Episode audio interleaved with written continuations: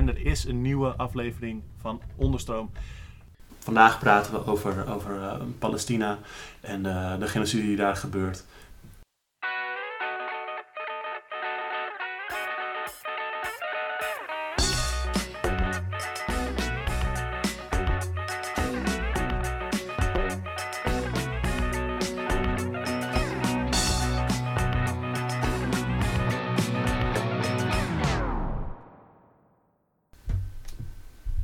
Het is, weer, het is weer die tijd. Ik weet eerlijk gezegd niet precies welke tijd het nu is, um, wanneer je dit luistert.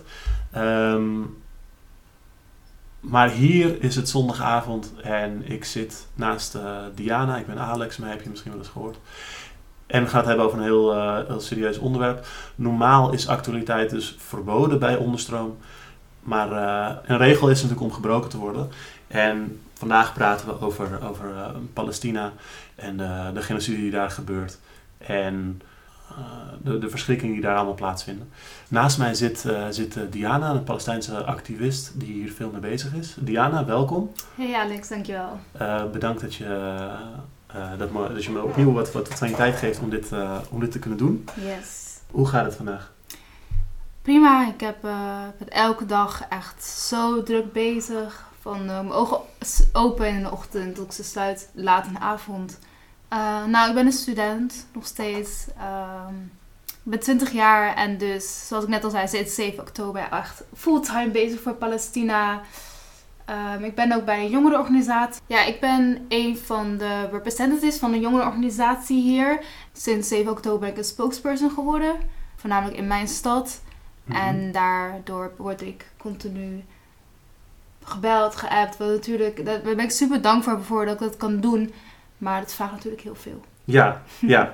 ik ben des te dankbaarder dat je dus die, die tijd uh, alsnog uh, voor me kan maken. Ja, natuurlijk. Um, ik vind het ook heel belangrijk dat het via verschillende social media platforms, dus ook door een podcast, de waarheid naar buiten komt. Dus uh, ik ben heel blij om hier te zitten. En wij zijn voornamelijk gewoon bezig om de waarheid van Palestina naar buiten te brengen. Ja. We organiseren ook demonstraties, we organiseren marches, maar we organiseren ook wat meer culturele dingen. Om te laten zien van dit is Palestina. Dit, ja.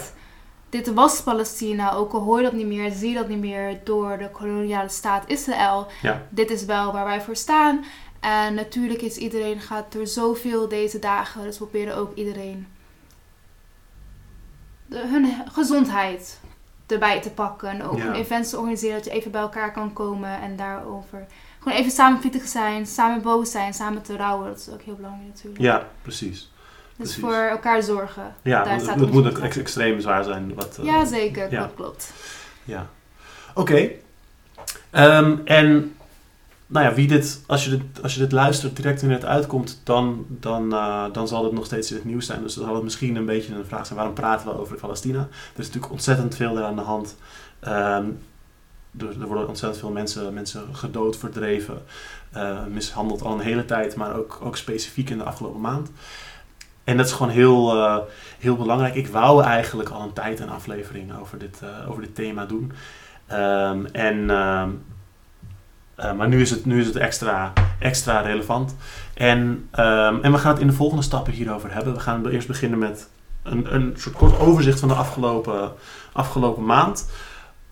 Ook als je het nu direct luistert, dan kan het soms een soort van... Wat, wat, wat, wat is nou eigenlijk het, het verloop van wat er de, laatste tijd is gebeurd? En dan gaan we daarna door naar een...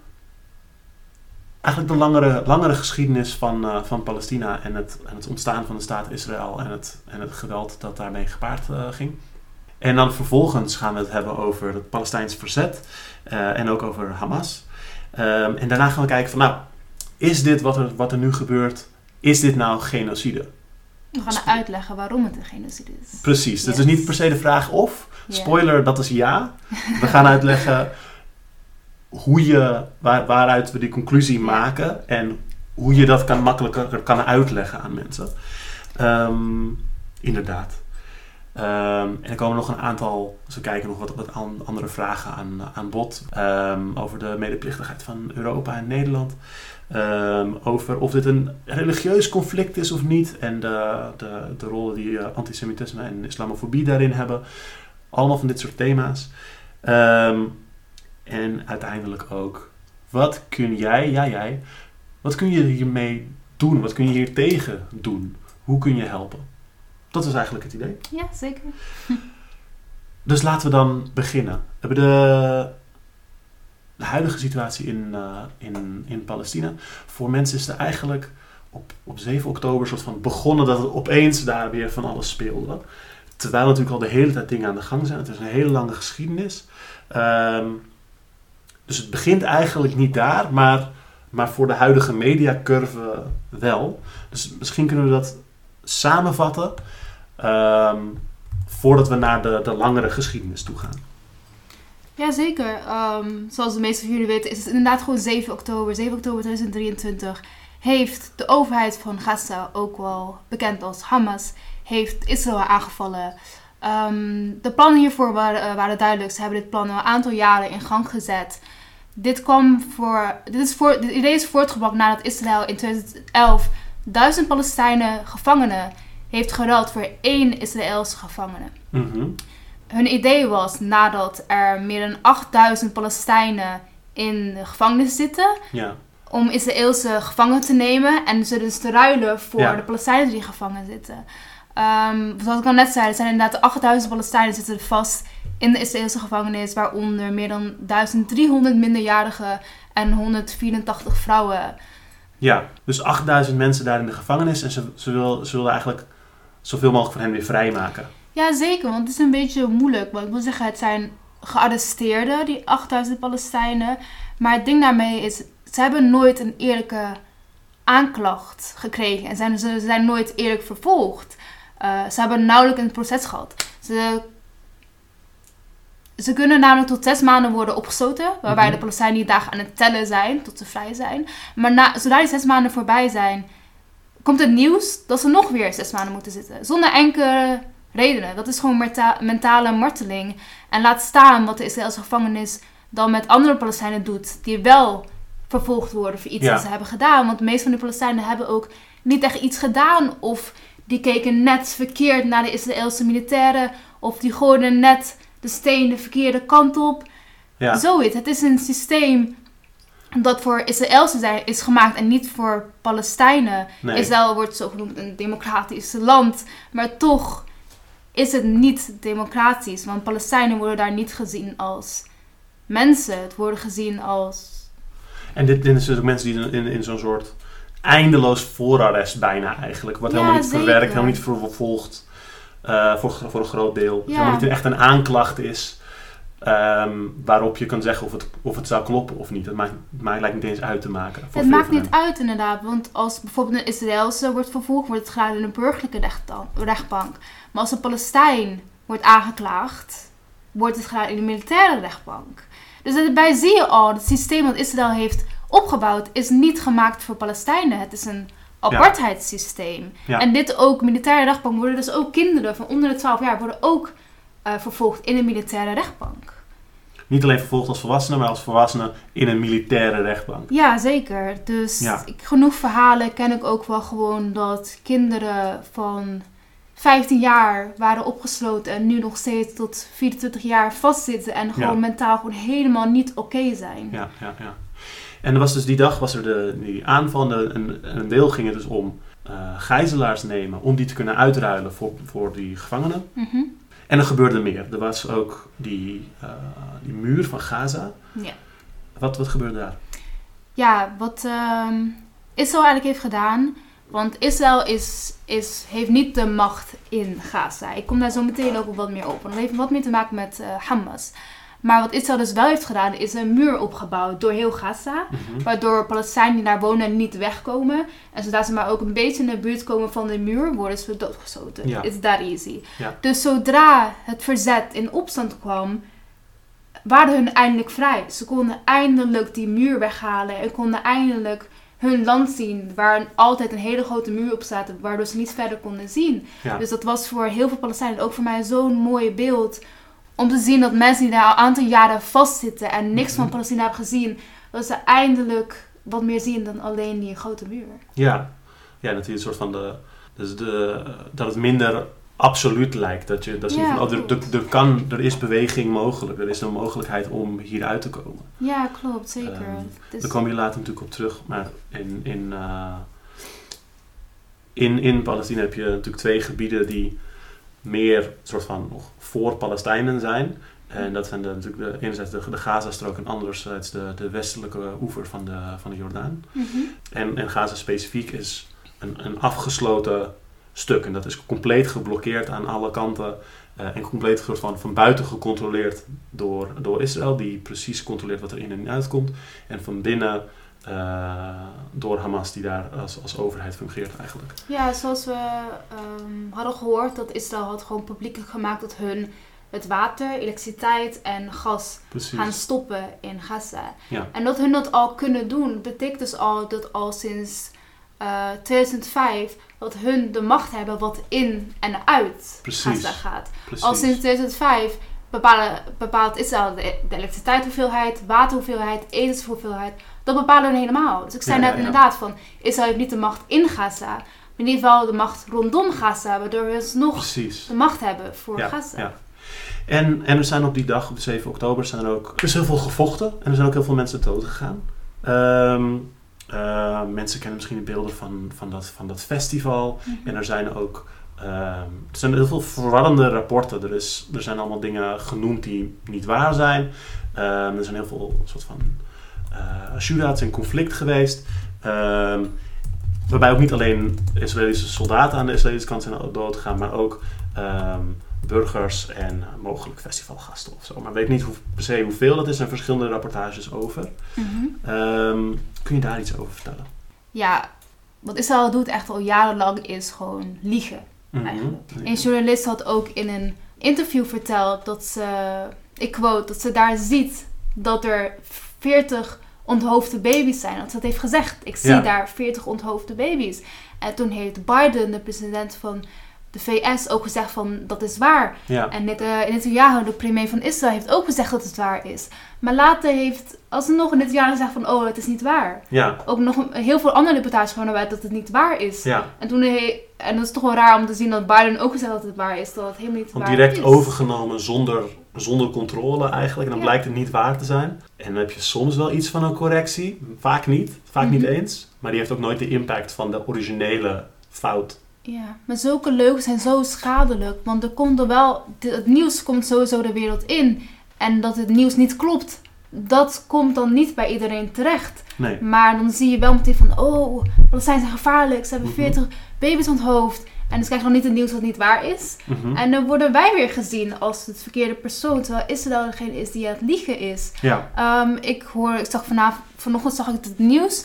En toen zag ik ook dat Israël heeft toegegeven dat hun aanval van 7 oktober, dat zogenaamd op Hamas was, zogenaamd op Palestina was, dat, het voornamelijk, dat ze voornamelijk Israëlse militanten, Israëlse leger hebben vermoord. Dus wat, wat je, eh, zegt zeg maar dat... Want het was dus op, op, op 7 oktober. Er was, was, heel, veel, was heel veel gevecht. Een aantal Israëlische eh, militaire basissen bezet. En, ehm, en er is dus een poging gedaan om eh, verschillende mensen als gijzelaar te nemen. Zodat ze ze kunnen uitwisselen. En, ehm, en daarbij is gewoon heel veel, heel veel, heel veel gevecht plaatsgevonden. En dat, maar er is, er is eigenlijk uitgekomen dat veel van de, van de slachtoffers die daarvan zijn gevallen, ook onder Israëlische burgers, ook onder militairen, dat best een deel daarvan ook gewoon door Israëlische soldaten is gekomen. Ja, een groot deel daarvan is juist vermoord door de Israëlse overheid. Dus dat is weer zoiets van, ehm, zoals, ik net, zoals ik net al zei, van Hamas heeft dit plan in gang gezet Mhm. om dus de Palestijnse gevangenen, gevangenen de, te bevrijden. Maar nu zie je ook al, Israëlse overheid die geeft niks om de soldaten van Israël. Heel vaak, heel veel in het nieuws zie je nu ook dat Israël eh ziekenhuis bombardeert, Mhm. gebouw bombardeert, maar ook gebouwen waar ze weten dat de gijzelaars van Israël zitten, Ja, hebben ze ook gebombardeerd. ja, Dus Israël geeft niks meer Ja. om hun mensen. Dit is echt een genocide op Palestijnen. Dit heeft Israël 75 jaar lang, gem- 75 jaar al duidelijk gemaakt dat Mhm. hun iets woede hebben tegen de Palestijnen en ze weg wilt hebben. En dan maakt het niet uit als een gijzelaar daarmee ook vermoord wordt. Ze willen gewoon Palestijnen vermoorden. Hm. En ehm, ja, dus dit is natuurlijk een, een, een bloedige dag met heel, veel- geweld. Ehm, maar de manier waarop wordt gedaan alsof, ik veel, alsof eh, Hamas erop uit was om eh, zoveel mogelijk eh, Israëlische burgers dood te maken of willekeurig dat te doen. Zeg maar, in, in zo'n conflict gaan, gaan de mensen dood en er is, ook, er is ook woede, er is, er is frustratie. Echt niet dat iedereen zich daar voorbeeldig gedragen heeft. En echt dat, eh, en weet je wel. Maar het is, het is, het is niet het soort slachting wat, wat wordt gepresenteerd. Al helemaal niet als je het vergelijkt met wat er sindsdien is gebeurd. Ja, zeker, zeker. Wat is er sindsdien gebeurd? Zoals ik net al zei, Israël heeft ziekenhuizen gebombardeerd, heeft moskeeën gebombardeerd, kerken gebombardeerd, scholen gebombardeerd, vluchtelingenkampen gebombardeerd. En dat is echt bizar.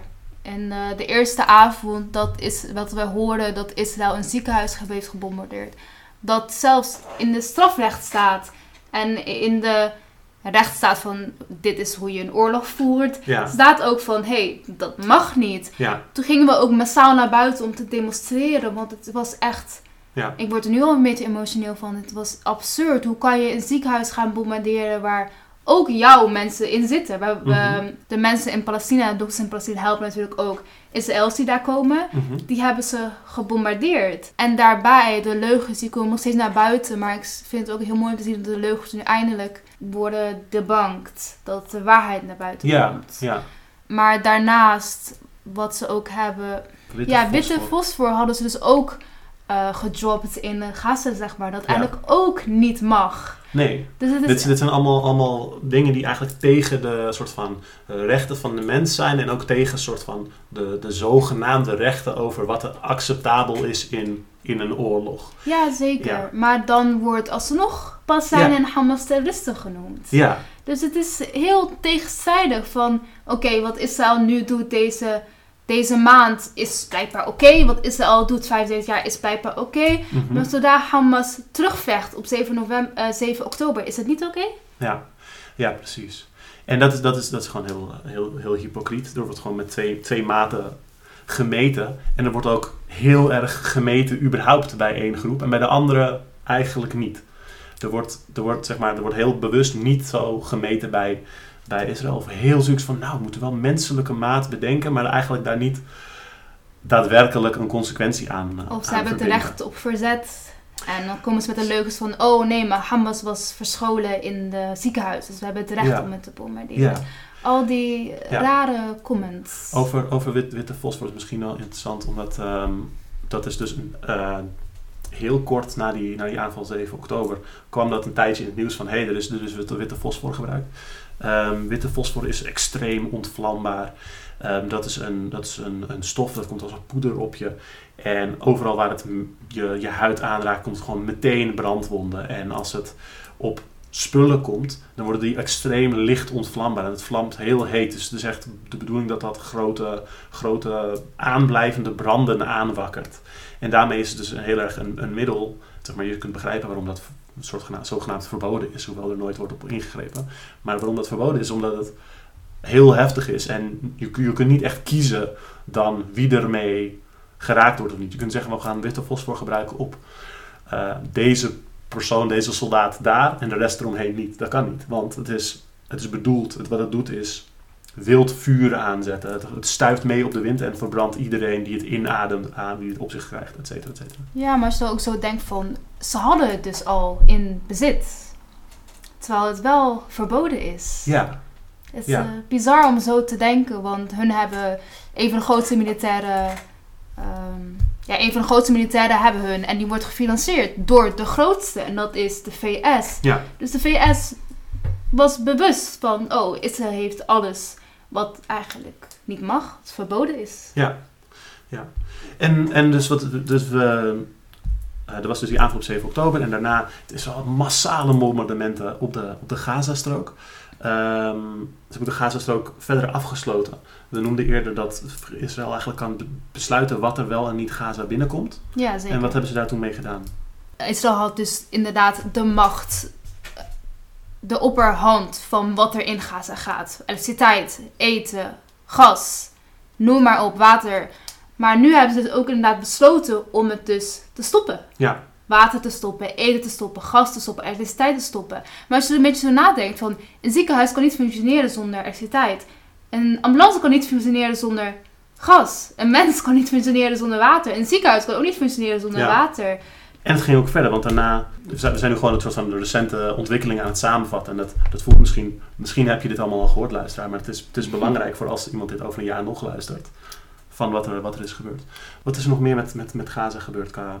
Israël heeft, wat trouwens ook tijdens de Tweede Wereldoorlog gebeurde, met een eh, vliegtuig brieven omlaag laten vallen. Mhm. Waarin staat van, je moet nu evacueren, we gaan het zo meteen bombarderen. Ja, Dus vanuit daar zijn er heel veel mensen op vlucht geraakt naar het Ja. zuiden. Ze hebben ook gezegd van, hey, ga allemaal naar Rafah.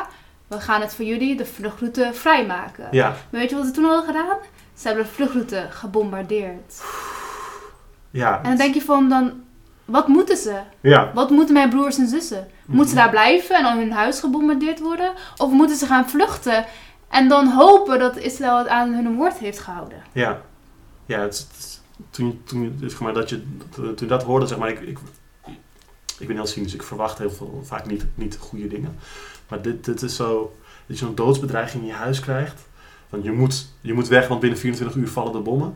Eh, maar via deze route kun je veilig gaan. Dus wat, wat ga je doen? Ja, je pakt die route. Wordt die route ook gebombardeerd? Echt compleet, ja.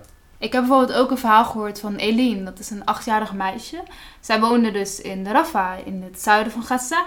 En zij is dus ook gebombardeerd. Haar huis is dus ook gebombardeerd. Terwijl Rafah eigenlijk veilig moest zijn. Ja, Voor iedereen van het noorden van Ga- Gaza om daar naartoe te gaan. Haar, haar twee broers, haar oma, haar opa, haar oom, haar tante...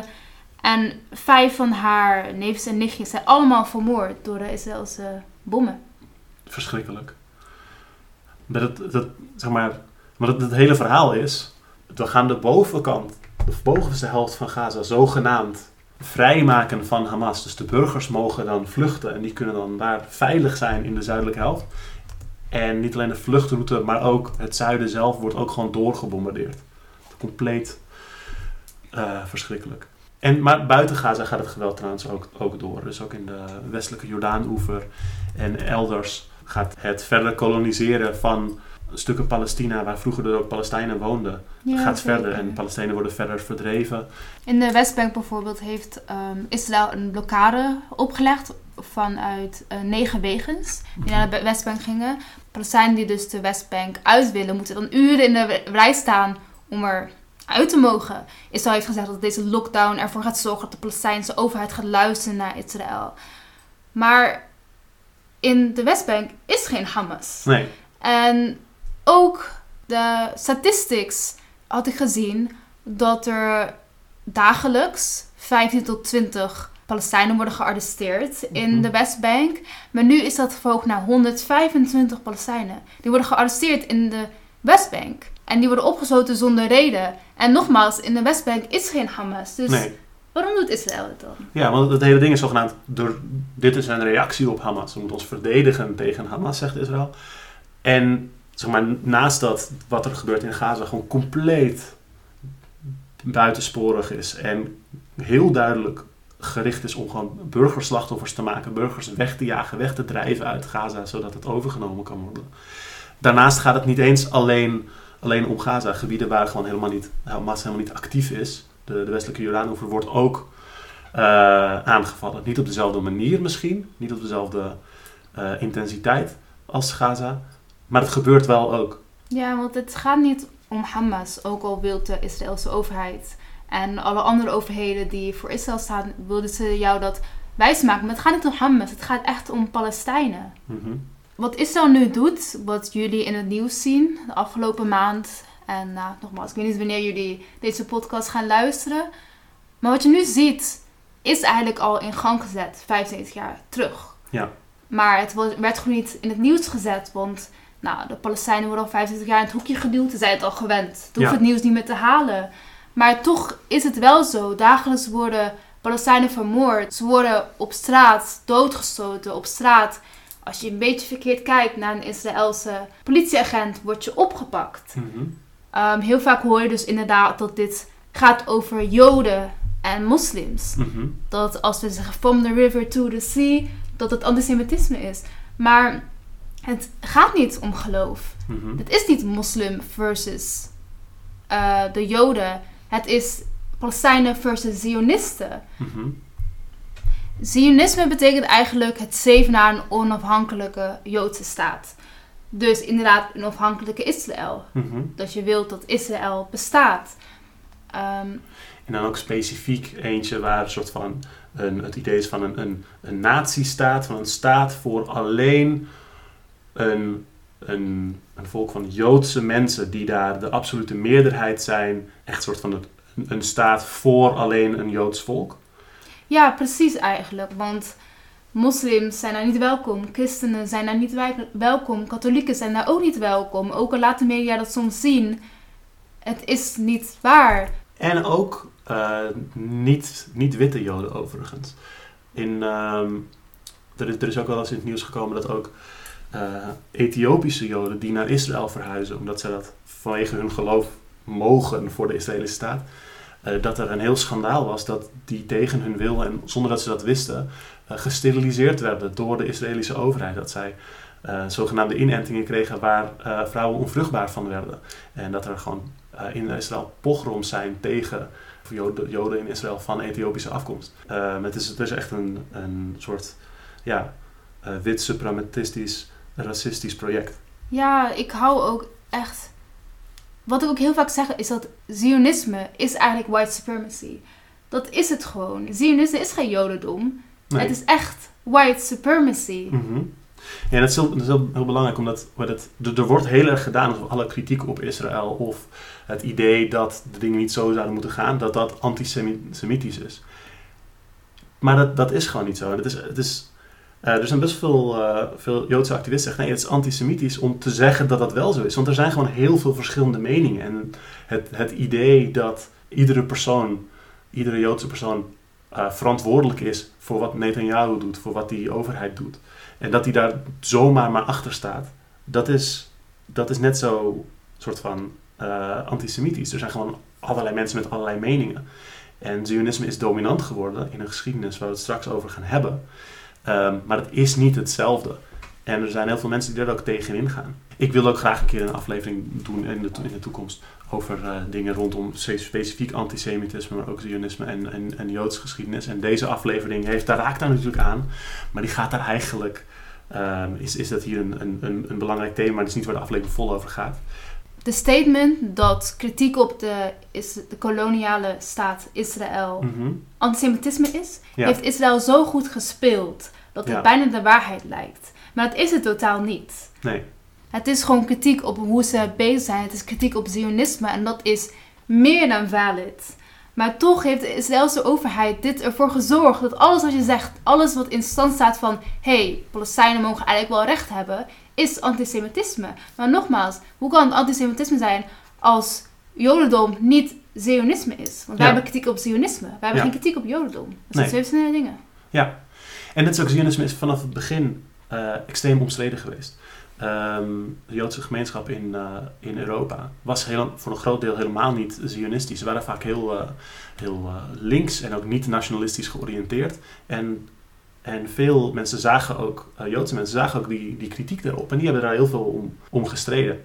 En dat dat nu dominant is geworden met de staat Israël in de afgelopen decennia, is eigenlijk een, een tragedie. En de poging om alle kritiek hierop als antisemitisme neer te zetten, is ook een poging eigenlijk om, eh, om Joodse mensen in het keurslijf van Zionisme neer te zetten. Om hen te zeggen, je hoort bij ons te horen, je hoort je zo en zo en zo te gedragen. En als je daaraan meewerkt, dan maak je het eigenlijk, maak je ook Joden die het hiermee oneens zijn, die tegen deze genocide zijn, maak je eigenlijk daarmee monddood. Dat, helpt, dat maakt het hen ook moeilijker om zich te verzetten tegen Ja, zeker.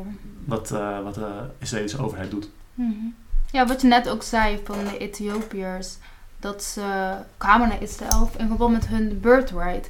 Birthright is eigenlijk dat iedereen van Joodse afkomst naar Israël mag. En daar ook citizenship gaat krijgen. Ja. Dus dat is ook weer een tactiek dat Israël, eh, de koloniale staat Israël, in pan heeft gezet. Dat ze hebben gezegd van, hé, ben jij Joods? Kom Mhm. naar ons toe. Je krijgt hier een paspoort van ons. Ja. Het is ook weer natuurlijk om de Palestijnen te verdrijven en Israël zelf groter te maken. Als ze dan aan een Jood vragen van, hé, hey, waar kom je vandaan? Hij zegt Israël. Ik zeg, oh, echt waar? En dan waar kom je over, over overgrootouders vandaan? Oh, zeggen, oh ja, Rusland. Weet je, zoiets. Zoals je dat tegen mij vraagt. Ik ga zeg maar over, over, over overgrootouders komen gewoon uit Palestina. Mhm. En de, ja, nu spreekt dan wel voor tegen de Joden natuurlijk. Van de Joden hebben recht om naar Israël te gaan. Maar Zeg maar, het is niet erg als mensen verhuizen. Het is niet erg als mensen migreren. ja, klopt. Het maar, niet- het, maar het is in dit geval, zeg maar, zie je dat er een, een bewuste poging is om, eh, om Palestijnse mensen te verdrijven van waar zij woonden. eh, en om daar een, een nieuwe, eh, voornamelijk witte Joodse bevolking neer te zetten. En dat, dat zie je door de hele geschiedenis die wij zo gaan, gaan vertellen. En daarom noem je het ook dus zeg maar, een koloniale staat. ja. Ehm, en dat is ook specifiek dat soort van wat ze in het Engels settler colonialism noemen. En ik heb een beetje gezocht naar wat is een goede vertaling. Omdat in Nederlands is een settler noem je ook een kolonist. Dus dan zeggen Ja. kolonistenkolonialisme. Ja. Maar het is meer een soort van vestigingskolonialisme. Vestigingkolonie, ja.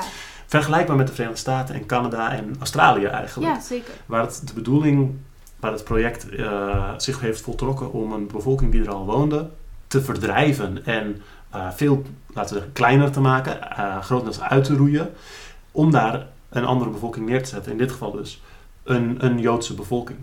Ehm, en voor een deel willen sommige mensen terug, willen sommige Joodse mensen graag in Israël wonen, ook vanwege de Tweede Wereldoorlog en vanwege antisemitisme of gewoon met de geschiedenis of et cetera. Maar het wordt nu zo gedaan dat, Israël, eh, dat Palestijnse mensen ver- ver- verdreven worden. Ja, zeker. Wat ik net zei, als je vanuit Rusland naar Israël komt omdat je Jood bent en gaat daar wonen, oké, prima.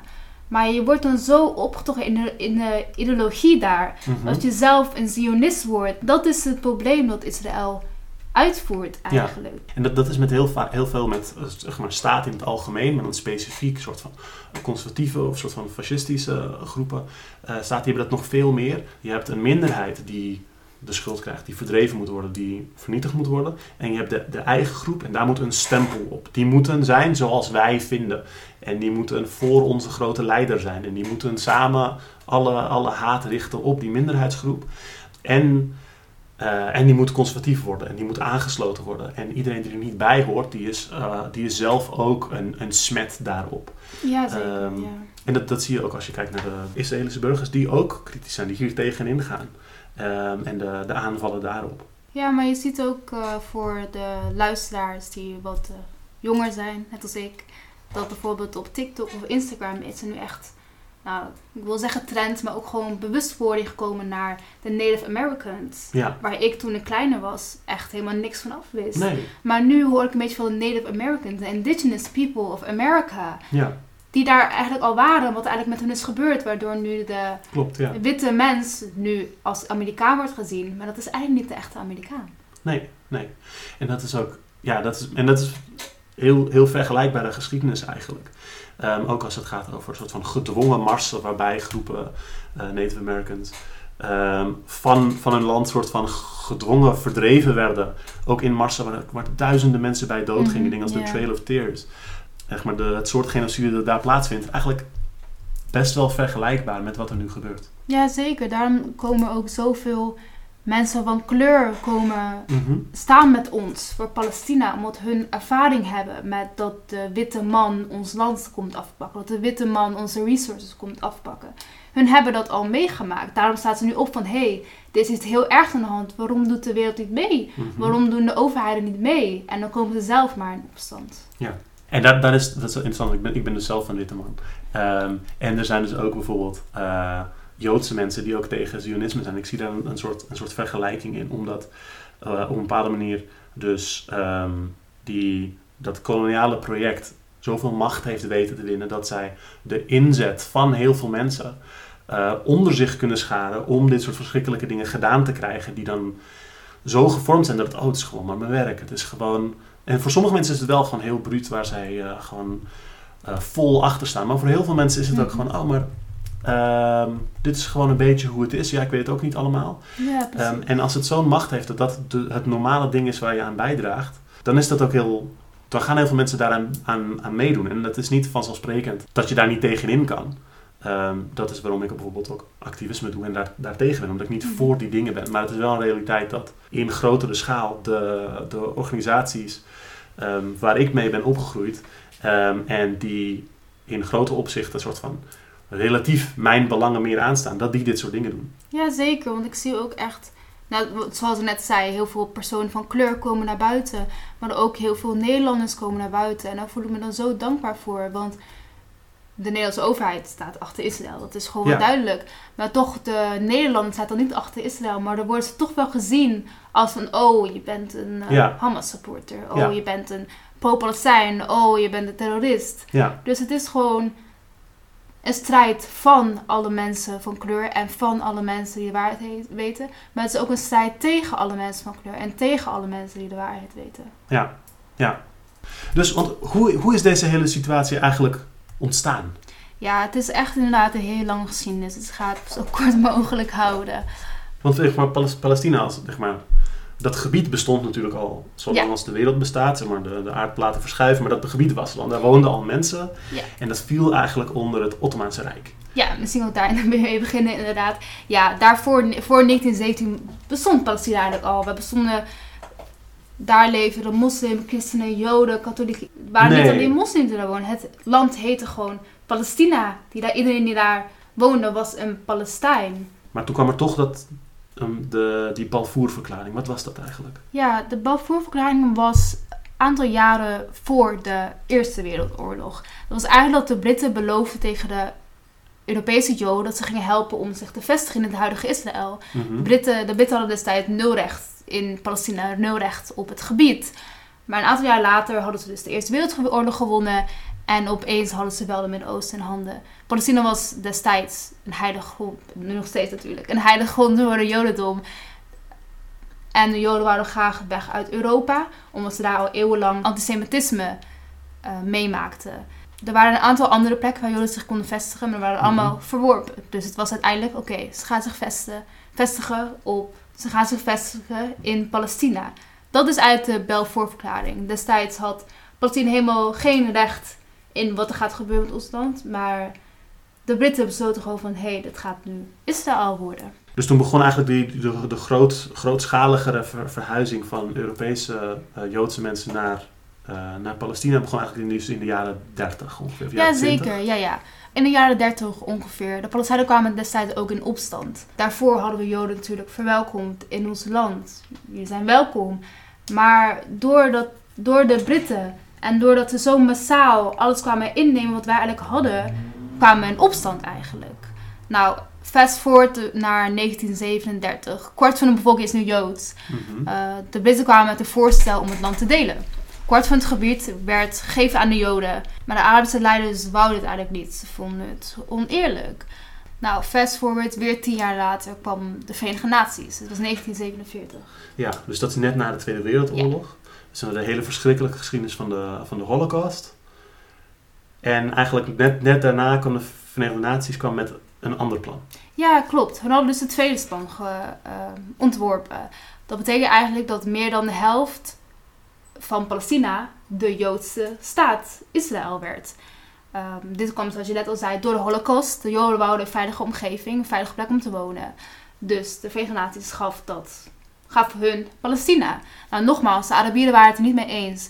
En vanaf dat moment besloot Britten, de Britten, Engeland, te stoppen met wat ze veroorzaakt hadden. Ja. Zoals ik al net al zei, in 1917 hadden de Britten beloofd in Israël en Ja. de Joodse bevolking van hé, hey, we gaan jullie vestigen in Palestina. Ja. Maar vanaf 1947, 30 jaar later, Mhm. toen het een beetje escaleerde, de Verenigde Naties erbij kwamen, besloten ze opeens van weg te gaan. Nadat alles de mess die ze hebben veroorzaakt. Ja. Nou, ehm, vanaf 1947, de Arabieren gingen er dus niet mee eens. Maar dat hield destijds niet tegen. Ze namen veel meer grond in beslag dan officieel mocht van de Verenigde Naties. Gaza werd destijds bezet door Egypte. Destijds waren er meer dan 700.000 Palestijnen gevlucht naar het buitenland. Met het idee dat ze terug konden komen. En, en ook destijds was er veel geweld richting de Mhm. Joden, nog steeds na de Tweede Wereldoorlog. Dus hun, wouden, hun gingen zich ook vestigen in Israël. En dat, dat was ook als, als een deels dus een reactie op de, op de Holocaust. Um, en dus dat, dat Zionistische plan kreeg eigenlijk meer, meer aandacht daardoor. Omdat uh, natuurlijk de verschrikkelijke vervolging en, en, uh, en, en uh, genocide op, op Joden overal in Europa Ja. Dat, dat plan eigenlijk meer een soort van meer een gevoel van veiligheid liet, liet geven, et cetera. Ik bedoel, dat, dat, ergens is dat wel te, be- te begrijpen dat je denkt van, oh, dan is dat, zeg maar, de verdrijving Palestijnen natuurlijk niet, maar dat, het idee van, oh shit, wij willen een land echt voor ons, voor Ja. onszelf. Je kunt begrijpen dat mensen dat misschien, ja, Nou, een jaartje later was iets dat bij ons echt... Het was een zwarte geschiedenis. ja, 1948, 14 mei. Israël werd uitgeroepen. Dit Mhm. was deze mei, 2023 was het in mei, was het 75 jaar. Vierde Israël de 75 jaar van hun staat. ja, Maar rouwden wij eigenlijk de 75 jaar van de genocide. ja, Op 1948, 14 mei was de Nakba. Nakba is een ander woord voor catastrofe. En dat is wat er gebeurde. 14 mei vluchtten er meer dan 83%. Of ze werden vermoord of ze vluchtten, de Palestijnen, naar het buitenland. En Israël werd uitgeroepen. Nou, een dag later, 15 mei, vielen ook meerdere legers. Mhm. Egypte, Jordanië, Irak, Syrië, Libanon vielen Israël aan. mhm. Maar Israël won.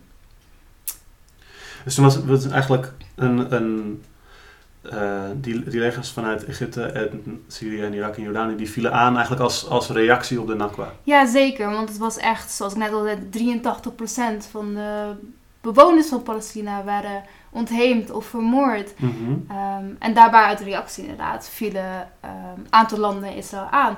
Maar Israël won. En het is wel fascinerend, want je denkt van, nou, vier, vijf landen hadden Israël aangevallen. Maar hoe kunnen ze dan winnen? Ook een In- land dat net is uitgeroepen. Ja, Niet een heel groot land ook. ja. Maar dat heeft dan volledig mee te maken met de VS. Mhm. De VS en Israël, om het simpel te zeggen, hun zijn best friends. Hun eh, helpen elkaar echt al jaren. En wat ik ook in de introductie net zei. De VS heeft Israël zo erg geholpen met het ontstaan naast de Britten. Heeft VS hun ook geholpen met het ontstaan en ook alles gefinancierd wat hun moeten hebben. Dus er was een oorlog, die won Israël. Nou, 1967 was een zesdaagse oorlog in Israël. Toen begon Israël Syrië en Egypte aan te vallen. Maar die werd weer gewonnen door Mhm. Israël. En dan hebben we 1973. Egypte en Syrië vielen toen Israël aan.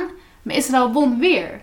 Dus nu is er dan ook weer drie oorlogen achter elkaar waar Israël in won. Ja. En, en wat gebeurde er met, met Palestijnen in de tussentijd, zeg maar? In die, in die zo grofweg 30 jaar, 25 jaar? Ja, de westerse wereld was nog steeds aan het pleiten voor Israël. Dus die hadden destijds niet veel kracht, niet Nee. veel stemmen. In de jaren 70 was de PLO opgericht. Dat was Ja. de eerste Palestijnse beweging. Oké. Want wat, wat was de PLO? De Palestine Liberation Organization. Yes, toch? yes, klopt. Door de Intifada. Dat is dus ook net wat ik zei in 1987. De Intifada was eigenlijk het Palestijnse resistance. Mhm. Het Palestijnse verzet. Palestijnen waren boos. Ze wouden terug wat ze hebben verloren. Dus zonder enige militaire steun gingen ze stenen gooien, handgranaten gooien. Alles wat ze hebben. Ze kwamen Mhm. gewoon in opstand. Nou, de Israëlse leger heeft dat totaal neergeslagen. Dus de Mhm. intifada was voor ons een mooi verzet. Maar ook een zwarte dag, zeg maar. Ja. Toen in de jaren negentig waren de Oslo-akkoorden. Dat is ook een bekend fenomeen. Het was eigenlijk dat de Israëlse premier en de PLO, de Mhm. Palestijnse beweging, kwamen tot een conclusie. Dat ze willen dat het stopt. Dat het Palestijnse en Israëlse conflict stopt. Dat ook eigenlijk de Palestijnen eindelijk zelfbestuur kregen. En ook een Palestijnse autoriteit gingen krijgen. Dit was ook een voorstel om vanuit Israël dat ze zich gingen terugtrekken uit Gaza en de westelijke oever. Mhm. En de Palestijnen kregen een autoriteit. Nou, het was dus het dichtbijzijnde wat we hadden qua vrede, qua Ja. peace. Nou, twee jaar later was er een vredesdemonstratie. En toen werd de premier van Israël, Rabin, vermoord. Het was niet door een Palestijn. Het wa- was door een Joodse orthodoxe student. Mhm. Hij was namelijk tegen de Oslo-akkoorden en vond verraad vanuit Rabin. Ja. Daarbij. ja, dus heel snel al het dichtbijzijnste wat we waren van vrede werd verworpen. Terwijl Mhm. wij eigenlijk vrede waren. Nou, de Palestijnen stoten zich meer aan bij Hamas. Want het was gewoon absurd wat er gebeurde. En de kolonisten Israël vinden dat zij recht hebben op het Palestijnse gebied. Um, daarom deed de orthodoxe student ook wat hij deed. Mhm. En ondertussen ging dus de, de, het koloniseren van, uh, van allerlei grond in, in Palestina ging verder. Dus de uitbreiding van, van illegale nederzettingen. Het, ja, klopt. Het weg, weg uh, ja. ja, inderdaad. Um, daarna was er de verkiezingen. Waren een aantal jaren later, 2005 waren de verkiezingen. Nou, Israël, naast de Oslo-akkoorden, trok zich uiteindelijk wel terug uit Gaza. Niet uit de Westbank, wel uit Gaza. En Hamas pakte de macht. Okay. Hamas was dus, is dus de overheid van Gaza. Daarna werd het geweld eigenlijk alleen maar erger. Mm -hmm. um, naast de militair die ook wapens hadden, kregen ook gewoon normale burgers wapens. Mm -hmm. Wat ik net al zei, Palestijnen worden gewoon op straat doodgeschoten. Maar het hoeft niet door een militair te zijn, het hoeft niet door een soldaat te zijn. Het zijn gewoon door normale mensen die ook wapens hebben. Ja. Als je ook gewoon uh, kijkt naar de genocide wat er deze dagen aan de hand is, heb ik ook gewoon echt een video gezien dat de Israëlse overheden, Israëlse overheid, Israëlse burgers een wapen gaven. Gewoon Mhm. ze achter de tafel en gaven ze wil je wapen? Hier, here you go. Ja. En dat gaat ook weer terug naar na de Oslo-akkoorden. Van iedereen die een wapen wilt, here you go, you can have it. Ja, want, want je hoort wel eens over een soort van gewapende kolonisten die dus ook uh, Palestijnse dorpen aanvallen, et cetera. Die worden dus gericht gewapend, bewapend door de Israëlische overheid. Ja, zeker. Ze worden bewapend. Daarom heb ik ook een klein... Um, we gaan nu een beetje weer terug naar nu. Daarom heb ik ook een klein probleempje met het woord onschuldige. Je wil zeggen van onschuldige burgers in Israël. Maar iedereen boven de 18 heeft dienstplicht. Mm -hmm. En is dan oproepbaar tot hun 40ste. Dus Ja. zijn een soldaat. En dat Israël ook zo makkelijk um, wapens, Mhm. wapens die een soldaat zou krijgen, kan geven aan burgers. Zijn het dan wel innocent? Zijn ze dan wel innocent? Ze weten dat ze wonen op een plek dat niet van hun is. Ze weten dat in een huis wonen dat ze niet van hun is. Hoe kan je een illegale nederzetting hebben en dat ze nog innocent zijn? Het is, um, de, de Israëlische overheid probeert eigenlijk zoveel mogelijk mensen in die zin medeplichtig te maken.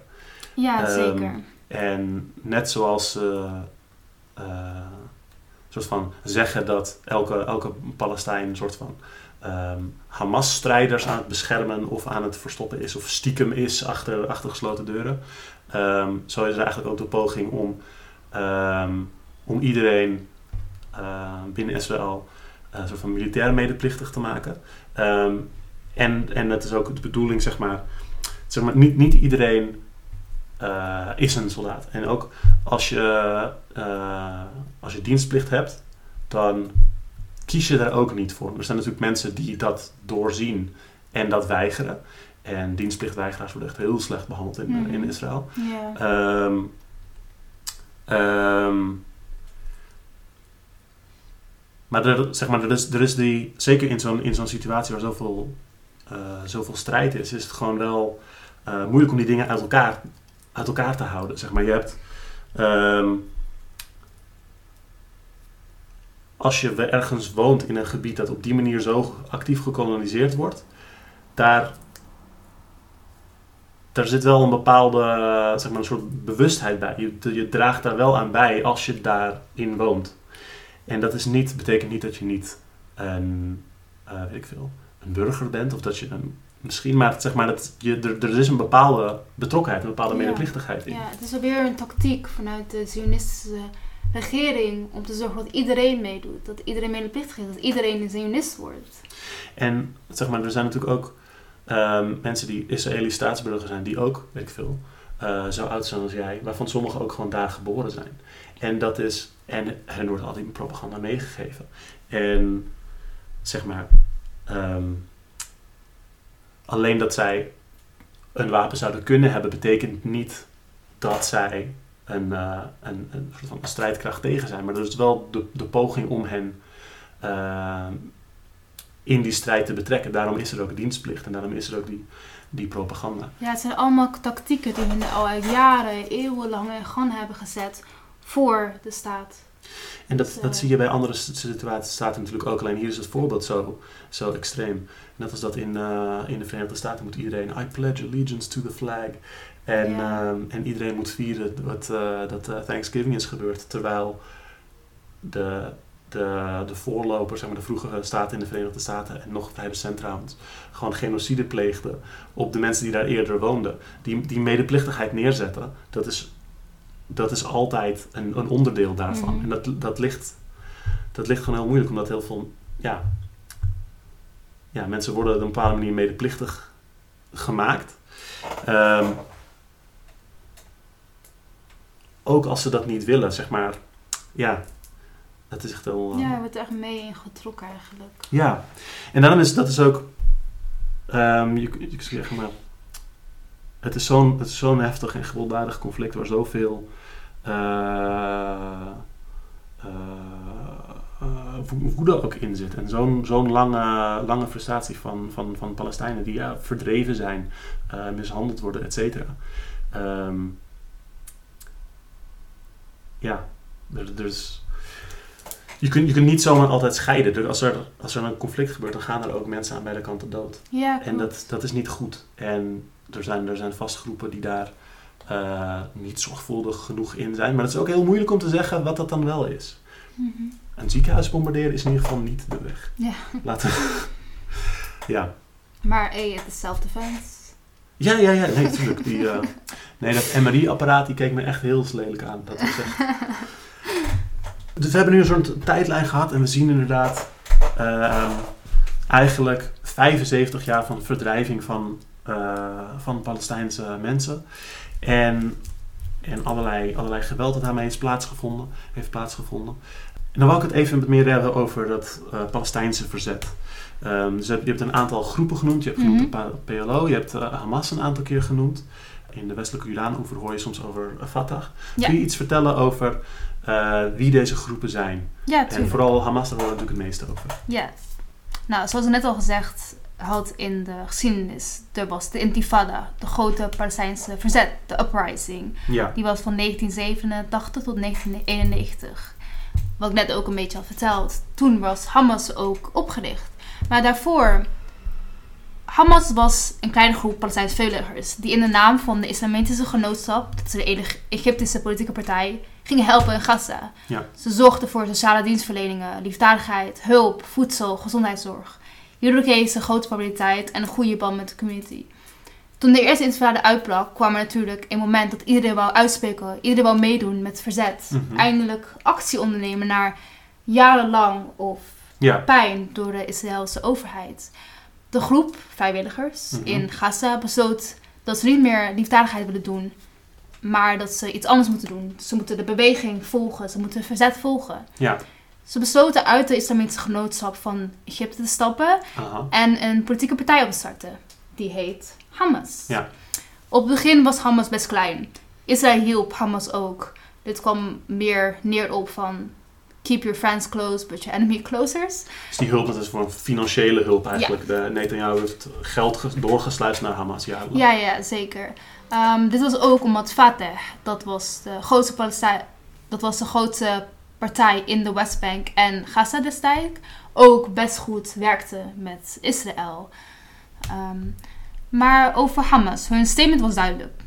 Palestina bevrijden en ze gaan het doen met gewapend verzet. Ze Ja. mensen in Palestina beschermen tegen Israël. Fatah kreeg destijds minder populariteit.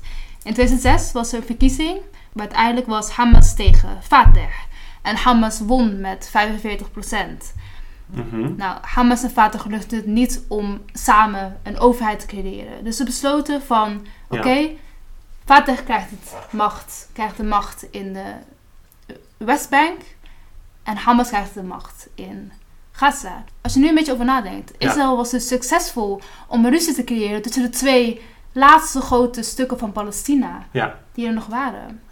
En dat is dus ook misschien een van, als je denkt van waarom zou Palestina Hamas steunen, terwijl het nu wordt gedaan alsof dat is altijd on- onze vijand geweest.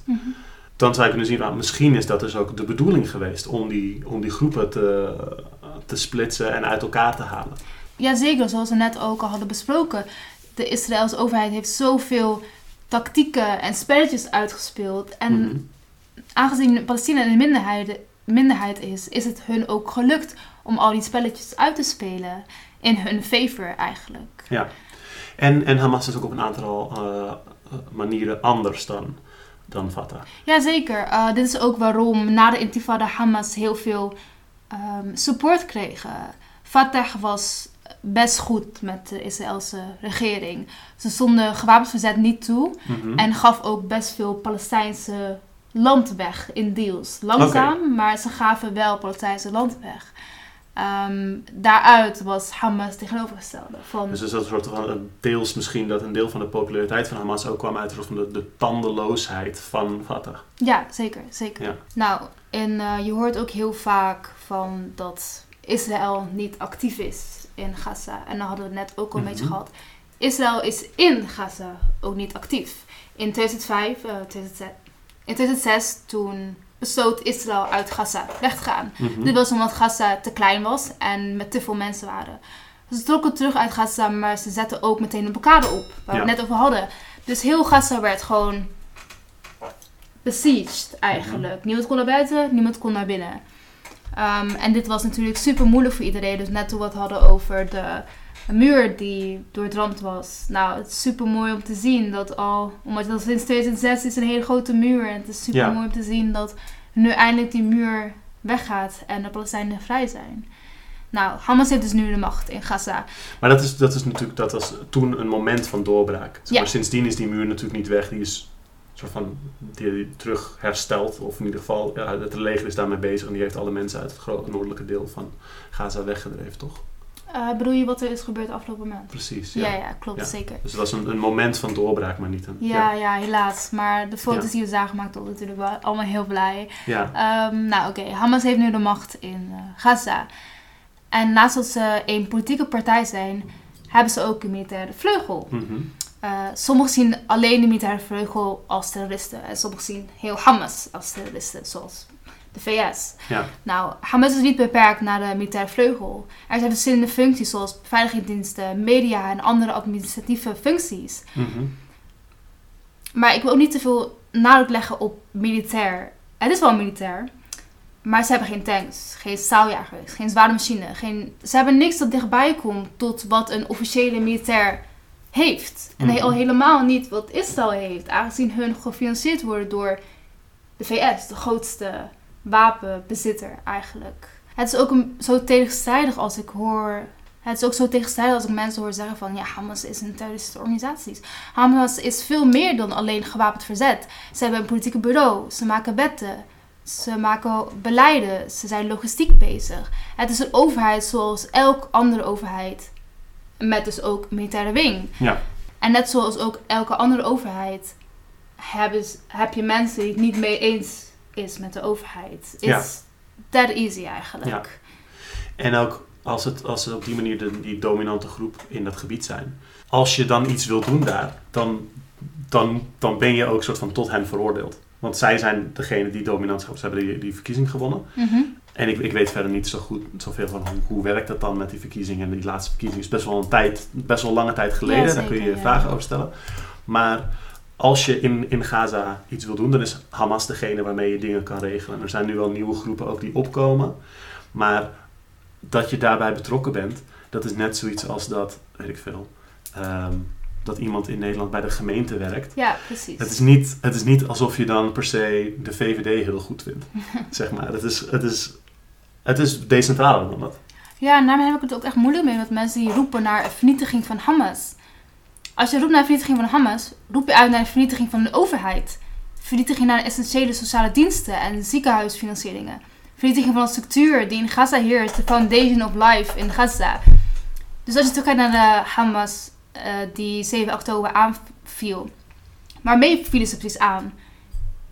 In tegenstelling tot de Israël, zoals ik net al zei, grote militair. Hamas heeft dat niet. Hamas heeft niet die grote militair. En dan kan je ook zeggen dat het dom is dat Hamas heeft aangevallen. Nadat ik net heb uitgelegd hoe het Hamas in elkaar zit. Maar Palestina heeft niks meer te verliezen. Ze zitten al sinds 2006 zitten ze al vast. Mhm. En Israël bepaalt wat er naar binnen gaat, wat er naar buiten komt. Ja. Ze hebben minimaal water, minimaal eten, minimaal elektriciteit. En als je dan zo kijkt van, oké, als Hamas weggaat uit de Gaza, wie neemt Gaza dan over? Israël? En wat gaan ze doen? Gaan ze weer mensen doodschieten op straat en vrouwen ontvoeren, zoals al in de Westbank gebeurt? Mhm. Ja. ja. En dan is er natuurlijk zeg maar, het feit eh, dat eh, Hamas is conservatiever dan voorgaande groepen. Ja. En ehm, Gaza is de laatste tijd ook in die zin conservatiever geworden. Ehm, en dat is iets wat ik persoonlijk niet voor ben. Ik ben gewoon helemaal niet conservatief en ik vind dat niet iets goed. En, ehm, en ik denk dat er op heel veel andere punten, ik denk dat op andere punten kun je ook van nou ben je het in alles met, met, eh, met Hamas eens. Maar als we nu kijken naar wat er nu gebeurt, is dat voor, voor heel veel dingen niet, niet super relevant. Ja, natuurlijk is het altijd nou, als, er, eh, als mensen doodgaan. En, maar er is, er is geen, dat, dat hele verhaal over dat, dat eh, Hamas compleet gewoon zonder terugkijken zoveel mogelijk Israëlische slachtoffers probeert te maken. Dat is gewoon heel duidelijk niet wat er gebeurt. Nee, klopt. En ja. misschien kunnen ze voorzichtiger zijn. Misschien dat er ook, ook wel zeg maar binnen, binnen Hamas stukjes eh, antisemitisme ontstaan vanwege, weet ik veel, gewoon in, in, de, in de woede en de strijd die er is. Um, en dat, dat soort dingen zijn niet, zijn niet goed. Maar die mensen zitten in die situatie en zij zijn aan het vechten voor, vanuit hun idealen voor, een, voor vrijheid en, voor, uh, en tegen, tegen dit soort onderdrukking. En je kunt niet soort van als buitenstaander gaan kiezen wie daar, wie daar aan de slag kan. Een soort van moeten maar wachten tot een andere, kleinere groep. Er zijn ook andere groepen natuurlijk. Je hebt ook Ja. PLFP en wat voor groepen dan ook, Mhm. nieuwere groepen. Uh, maar het is, zo, het is zo pijnlijk dat um, er altijd soort van de, de eis is dat iedereen eerst heel erg uh, Hamas veroordeelt op alles, voordat we het kunnen hebben over wat er, uh, wat er eigenlijk gebeurt met Palestijnse mensen en wat hen aangedaan wordt. Ja, Israël heeft echt gewoon een monopolie op het nieuws dat naar buiten komt. Ook de leuks die Mhm. naar buiten komen, zoals we net over hadden gehad. Um, bijvoorbeeld een paar dagen geleden, een paar weken als het al is, was een Israëlse vrouw was, uh, gegijzeld Ja. uh, door Hamas. En werd na een paar dagen was ze vrijgelaten. Nou, meteen het nieuws. En toen zei ze ook van, zodra ze daar binnenkwam, Mm -hmm. zei Hamas tegen hun van, hun van wij zijn moslims. Ja. Wij gaan jullie niks aandoen. Uh, ze hebben hun eten gegeven. Ze gaven, gaven ze eten die hun ook aten. Ze zijn uh, verzorgd door dokters. Ze hebben de medicijnen gekregen. Ze zijn gewoon goed verzorgd. Mm -hmm. Maar toch, als je dan in het nieuws kijkt, bij Global News was het volgens mij, staat er tussen haakjes, I've been through hell, elderly lady said. Ja. En dan denk ik van, dat is totaal niet wat ze heeft gezegd. Ze heeft juist gezegd van dat ze goed is behandeld. Ja. Daarom is het nieuws zo gevaarlijk. En het nieuws heeft ook gewoon echt een mening over Hamas. En dan zullen ze ook blijven. Maar at the same time is het ook weer mooi om te zien dat mensen, zoals waarom ik nu ook hier zit, om de waarheid naar buiten te komen van hé, hey, nee, Ja. dat, dat, dat is Hamas juist niet alleen. Ja, ja precies. Precies. En de, de, de, de mediamacht en de, de, de volgzaamheid naar wat, wat Israël zegt en de bereidheid van de Israëlische overheid, Israëlische mediakanalen om te liegen en erop te vertrouwen dat ze er wel mee wegkomen, dat is gewoon, gewoon zo groot. En dat is, uh, het, het is echt chockerend wat er soort van geaccepteerd wordt en hoe weinig erna wordt gegaan of dingen wel kloppen of niet. Dus we hebben het eerder gehad over dat we eigenlijk, waar we het hier over hebben, is genocide. Mm -hmm. En dat is omstreden.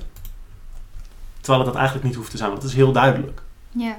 Het is eigenlijk heel duidelijk. Maar laten we dan de zaak maken. Laten we dan uitleggen en neerzetten hoe dit genocide is. Want als we kijken naar zeg maar, zowel de huidige, de huidige aanvallen, Mhm. mm -hmm. dan zien we daar al dat het deel is van een genocidaal project. Maar als we terugkijken naar die geschiedenis die je hebt beschreven, dan is eigenlijk die, die in die hele geschiedenis zie je al dat langlopend proces van etnische zuivering. Ja, klopt, zeker. En, en genocide met verschillende fases, die op zichzelf al, bijvoorbeeld de Nakba op zichzelf, kun je al op zichzelf als een genocide zien.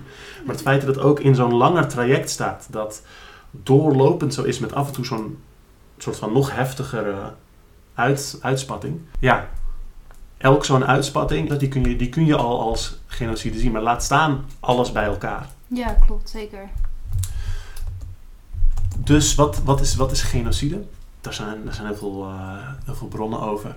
Vanuit de Genocide Watch wordt, uh, wordt gesteld: genocide is eigenlijk het, de poging om een bepaalde bevolkingsgroep in het geheel of een deel daarvan uit te roeien, Mhm. uit te bannen, eh, te vernietigen. Of hen serieus heftig eh, letsel toe te brengen, mentaal of, of lichamelijk.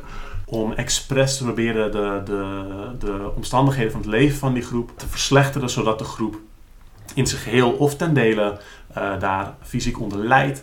Ehm, of alle pogingen om te zorgen dat die groep zich minder kan voortplanten, zodat er ze met minder zullen zijn en ze dus zullen verdwijnen. Ja. Ehm, of kinderen eh, gericht bij die groep weghalen, zodat zij niet die cultuur aan kunnen leren. Ehm, er is ook een soort cultureel deel van de genocide, is dat, dat alles wat poogt te voorkomen dat die groep zich kan reproduceren. Dit zijn allemaal dingen die onder genocide vallen. ja. En het woord genocide is eigenlijk bedacht, ontwikkeld naar voorbeeld van de, van de Armeense genocide. Ehm, die plaatsvond in, eh, in eh, wat nu Turkije heet, toen de Turkse staat werd opgericht. En, en dat is een van veel genocides die toen plaatsvond eh, tijdens, bij de vestiging van de Turkse staat. Maar ook dingen als de Trail of Tears in Noord-Amerika, of natuurlijk de Holocaust zelf, of genocide in Cambodja, et cetera. Ja. Ehm, Ja, wat je net dus ook al zei, dat komt volgens mij terug op artikel 6 van de Statute of Rome van 1998. Mhm. In zaken de internationale strafhof. Ehm, maar dan in artikel 3 staat er toevallig ook van de handelingen die strafbaar zijn tijdens een genocide. Natuurlijk, genocide is strafbaar.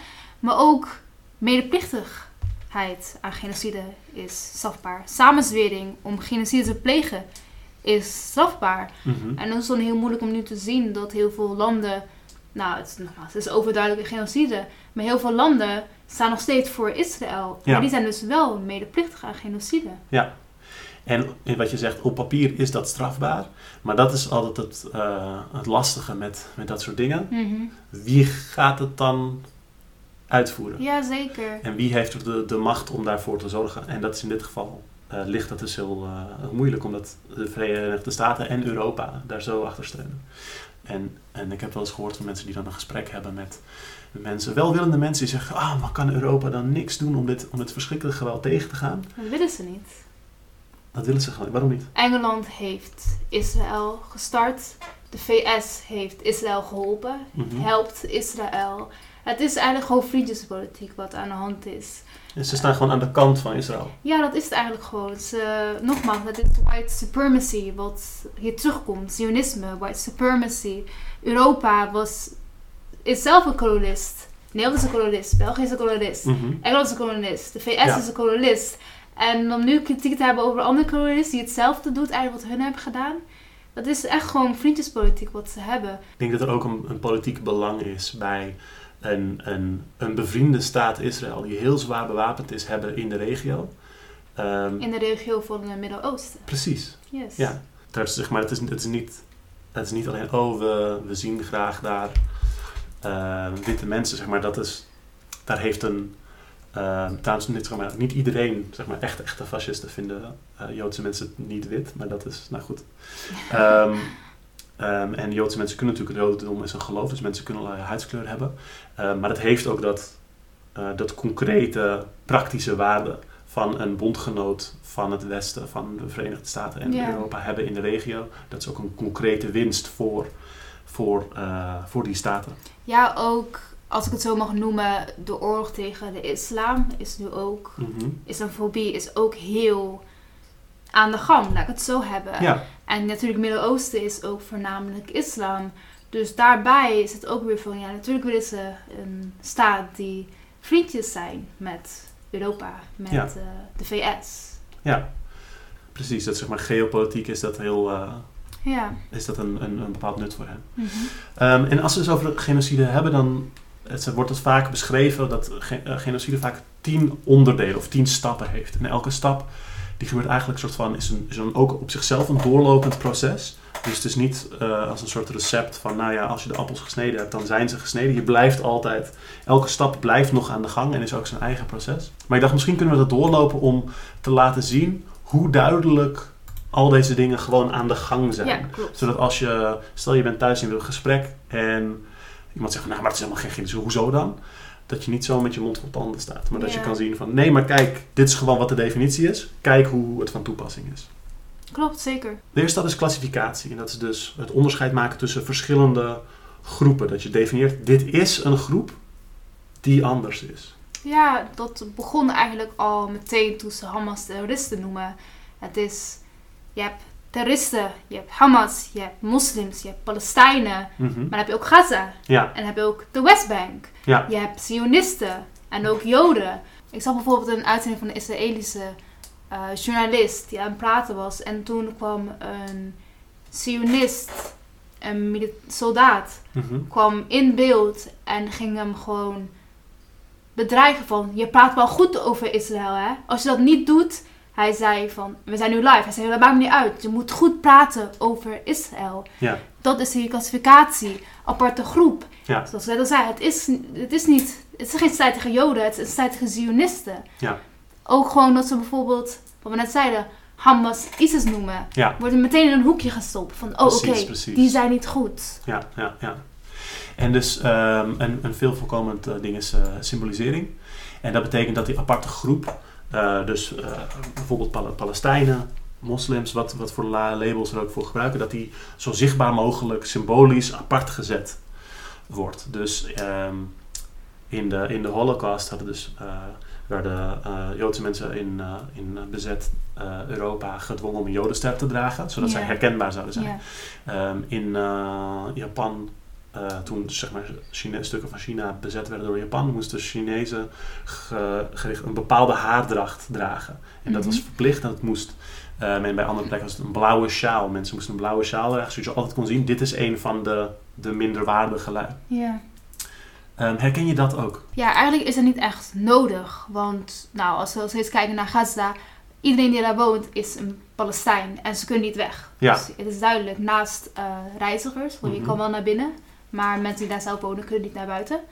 ehm, zijn Palestijns. Dat is duidelijk. In de Westbank is die symbolisatie. In de Westbank is die symbolisatie niet echt nodig. Want het is daar ook gewoon duidelijk waar de Palestijnen wonen. Mhm. Dat weet iedereen daar. Waar Palestijnen wonen, waar, is, waar Israëlische wonen. Ja, precies. Het is meer door die ruimtelijke controle Ja. dat, je het, dat je het eigenlijk eh, Ja, kan zien. zeker. Ja. En eh, gewoon als je ook in de Westbank woont als Palestijn, je moet door zoveel checkpoints, zo vaak je ID laten zien. Ja. Ehm, het wordt daar gewoon compleet gecontroleerd. Ja. Er is een discriminatie. Dat gaat zo structurele benadeling. En dat zit in gebruiken, in wetten, in straffeloosheid van dingen die tegen die groep worden gedaan. In de aparte relatie, eh, aparte status als het gaat om burgerschap, toegang, eigendom, belasting. Al dit soort dingen, een soort van Mhm. structurele discriminatie, zien we dat in dit geval. Ja, daar hadden we het net eh, ook over. Ehm, toen we het hadden, in het begin was het denk ik nog over dat als je in, als Palestijn wordt opgepakt, of iets hebt gedaan of niet, maakt niet uit. Ja. wordt opgepakt, wordt in de gevangenis gegooid, Mhm. maar je wordt niet vervolgd in het burgerlijk rechtshof, Ja. maar in het militaire rechtshof. Gewoon compleet andere juridische behandeling. Compleet anders. Dat is volkomen discriminatie. Ja. Er zijn dus heel veel, heel veel verschillende, verschillende regels ook voor, eh, Ja, Eh, zeker. De vierde stap is ontmenselijking, dehumanization. Dus op allerlei manieren een groep neerzetten als, alsof ze niet menselijk zouden zijn. Eh, bijvoorbeeld door haar voor te stellen als een ziekte, of als dieren, of als demonen, of op een andere manier zorgen dat zij niet worden gezien Ja, ja. als mensen. Dat we geen empathie meer met ze voelen. Ja, wat ehm Netanyahu, de premier van Israël, heeft ook gezegd van... We vechten niet met mensen, we Mhm. vechten met dieren. Ja, En dat zegt het al meteen. Dat zegt ook gewoon van, oh, dieren, nou, die kunnen we wel vermoorden, toch? ja, Het maakt, hij maakt het zo erg minder dat het niet mensen zijn, dat het niet zielen zijn, het niet kinderen zijn, dat het Ja. niet een baby is die net Ja. geboren is, maar dat het gewoon dieren zijn. Dat ze volop het recht hebben om hun te jagen. zeg maar, dit, dit zijn net die heftig van we are dealing with human animals. Dat, Ja. dat ze dat soort dingen zo letterlijk zeggen. Maar het zit ook in subtielere dingen. Als je kijkt naar ehm, in eh, hoe heet het, krantenkoppen of artikels hierover, zeg maar dat Israëlische mensen die doodgaan, die worden, die worden gedood, die worden vermoord. Mhm. En Palestijnse mensen die komen te overlijden. Ja, Dat is vaak heel erg in passieve zin, zonder dat er een, een dader geïmpliceerd wordt. Ja. Terwijl bij, als er Israëlische mensen doodgaan, wordt dat heel erg veel gedaan juist. ja, wat je zei van, is de aliens zijn vermoord, maar de inwoners van Gaza zijn om het leven gekomen. Ja, precies. En dan is meteen, ja, het is gewoon een speel wat mensenleven wat de media doet. Het is absurd. Ja. Ehm, en organization, dus het, het organiseren, dit begint echt veel een soort van praktischer naar, naar, eh, naar, naar geweld te gaan. Dus groepen organiseren die geweld of onderdrukking of verdrijving kunnen uitvoeren. Zien we dat gebeuren in de geschiedenis hier? Ja, zeker. Uh, we hadden het er net toevallig ook weer over. Het zijn de gewapende kolonisten. Mhm. Die gewoon, wil je een wapen? Hey, here you go. Go shoot some Palestinians. Het is zo makkelijk, ook wat ik net ook weer had over de, die video die ik zag. Het blijft nog steeds in mijn hoofd spoken. Gewoon de Israëlische overheid staat daar achter een tafel met wapens die een meter lang zijn ja, uit te delen aan burgers. ja. En ook echt met het idee van ga, ga, ga, ga land pakken. Ja, ga land pakken, de dienstplicht ook, het leger, de eenheid, de propaganda die aan hun verteld worden. Ja. Eh, het komt allemaal bij elkaar. Nummer 6, polarisering. Dus het, het, eh, het, het versterken, het creëren van haat tegen de, tegen de groep. Via propaganda of het anderen verbieden of onmogelijk te maken om contact met die groep te hebben, zodat ze verder geïsoleerd raken. eh, om echt een, een, een vijandschap, een gevoel van, van haat op te wekken. Ja, alles wat we eigenlijk in deze podcast hebben besproken komt alleen maar terug op deze tien stappen. Want Ja. zoals Gaza wordt besieged, een hele muur om me heen. Dat Ja. is polariseren. Dat is polarisering. Verder dat ze ook bijvoorbeeld de communicatietowers hebben gebombardeerd. Ja, Zodat mensen in Gaza niet kunnen communiceren naar de buitenwereld. Het is Mhm. echt, we worden in een hoekje gedrukt. Ja. Gewoon. de complete afsluiting van, van alles. Niet alleen van waar mensen wonen, maar ook van de, de mogelijkheid om te communiceren naar buiten. Ja, klopt, zeker. Ja, en dat ook, als je er weer terugkijkt naar dat, dat hele verhaal zogenaamd Hamas is ISIS. Ook weer hetzelfde, dat hele ontmenselijking. Ehm, dat hele ding van wij zijn, een, wij, zijn eh, volk van het licht Mhm. en zij zijn volk van het duister. Ja, Al dit soort verschrikkelijke... Ja, Deze stappen, tien stappen, komen gewoon continu terug. Het is niet van, oh, één gebeurt, dan twee, dan drie. Nee, het is continu een cirkel die overnieuw en overnieuw en overnieuw wordt gedaan. Tot het succesvol uitbrengen van een genocide. Stap 7 is eh, ja, preparation, voorbereiding. Dus echt het, het, het, het stappen nemen om te zorgen dat de, de, de genocide zelf plaats gaat vinden. Ehm, eh, dus het, het lijkt misschien op die organisatie, maar het wordt nog concreter. Klaarmaken om dat wat eerder is georganiseerd in te zetten voor genocide. Dus dat gaat, dat gaat over ik veel, het, eh, dingen, dingen klaarzetten om dit uit te gaan voeren. Mensen oproepen. Ehm, zien we dit gebeuren? Ja, dat is eigenlijk van wat er eigenlijk al deze 75 jaar gebeurt. Ja, Dit is, nogmaals, het is een cirkel. Propaganda, fake news, de eenheid, het nationalisme. Mhm. naar boven brengen. De birthright van, oh jullie mogen komen. Allemaal preparation op wat er vandaag gebeurt. Van, hey, we worden aangevallen. Wil jij ons helpen, jouw huis beschermen, jouw kinderen beschermen? Wil je dat Ja. doen voor ons? En dan worden ze meegetrokken eigenlijk. Ja. Ook bijvoorbeeld, wat we net hebben over medeplichtigheid en genocide. Dat Biden zei dat het niet zeker is dat zoveel mensen zijn vermoord. En respons daarop hebben wij als mensheid een document uitgebracht met meer dan 200 pagina's. Met iedereen die is vermoord door Ja. Israël. Ja. Het is bizar. Hij is ook aan het voorbereiden op deze genocide om het minder te laten maken. ja, hij is daar gewoon medeplichtig aan. Zeker. Hij dra- dra- ja. draagt daaraan bij. Ja. Acht is persecution, of dus vervolging. Isoleren en apart zetten van mensen. Deze, deze hoef, ik- hoef ik deze nog uit te leggen. Dit is gewoon... Ja, ja, het komt nogmaals, het komt gewoon allemaal terug op wat we het vandaag over hebben gehad. Ja, zoals net, het afzetten van Gaza, de Westbank, dat je door zoveel checkpoints heen moet Mhm. voordat je überhaupt naar buiten mag. Ja, ja. Precies, het, het, zeg maar de, de, de complete apartheidstaat. De, de eh, opnemen van, van, van burgerschap en alle soorten participatie. Ja. Eh, het wegdrijven van mensen. De, de, de is voor een groot deel, eh, als, ik het, als ik het goed heb, een, een proces van allerlei mensen Gaza induwen. Die eerder daar niet woonden. Ja, klopt. Allemaal ze proberen te laten vluchten eigenlijk. En ook met de, de vervolging. Het is gewoon het vervolgen van een Palestijn die net te boos keek naar een Israëlse Ja, politieagent. Ja.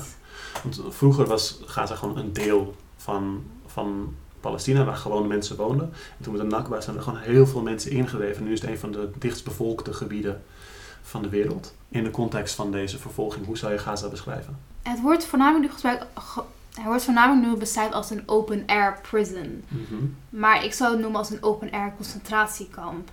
Voor een prison, gevangenis, moet je veroordeeld voor zijn. Ja, Maar er zijn niet 2,2 miljoen mensen die in Gaza wonen, zijn niet veroordeeld. Die zijn er gewoon ingeduwd en ze mogen überhaupt niet weg. Daar hebben ze Ja. de kans niet voor.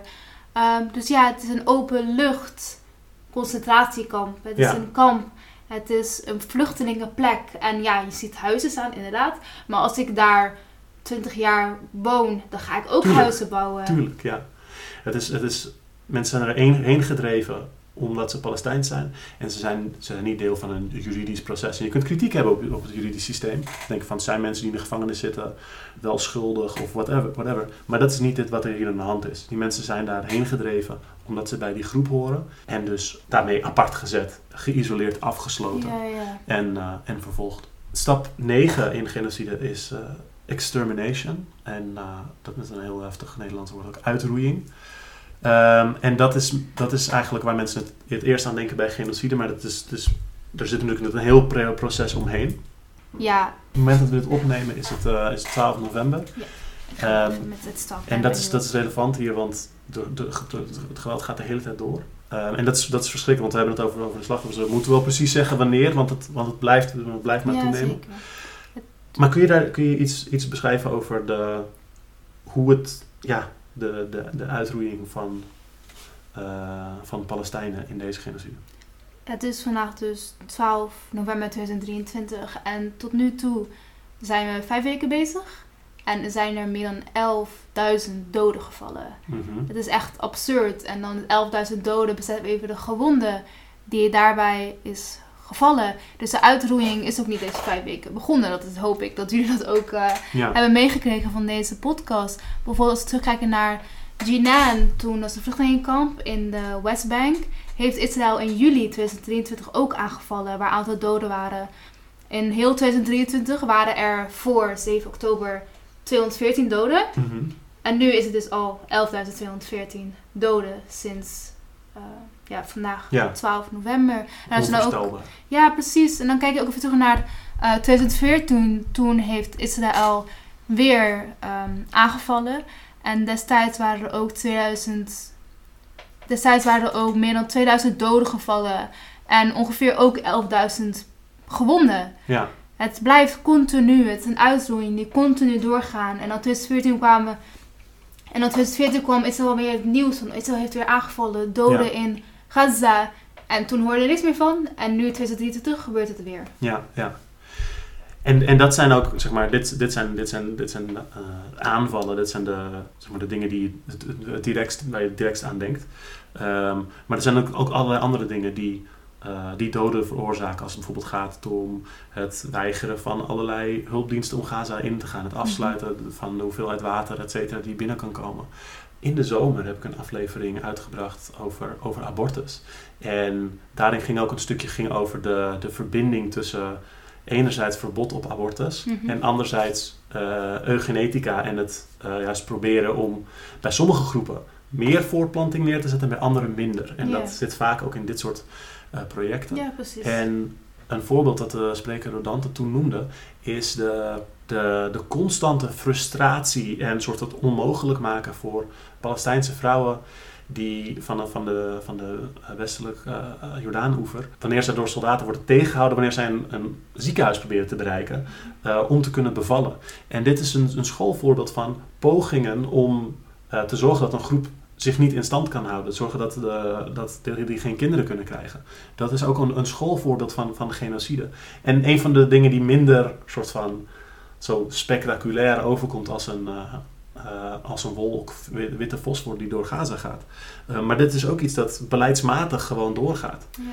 Ehm, en dat is, dat is gewoon extreem, extreem gewoon de, de hoeveelheid dingen die er gebeurt. Zeg maar de mensen naar Gaza drijven, die dorpen uitmoorden en, ehm, en mensen daar wegdrijven. Het, de frustratie onmogelijk maken ehm, om zorg te krijgen bij bevalling, maar ook het, het is compleet niet genoeg hulpmiddelen naar de, naar infrastructuur brengen die mensen nodig hebben.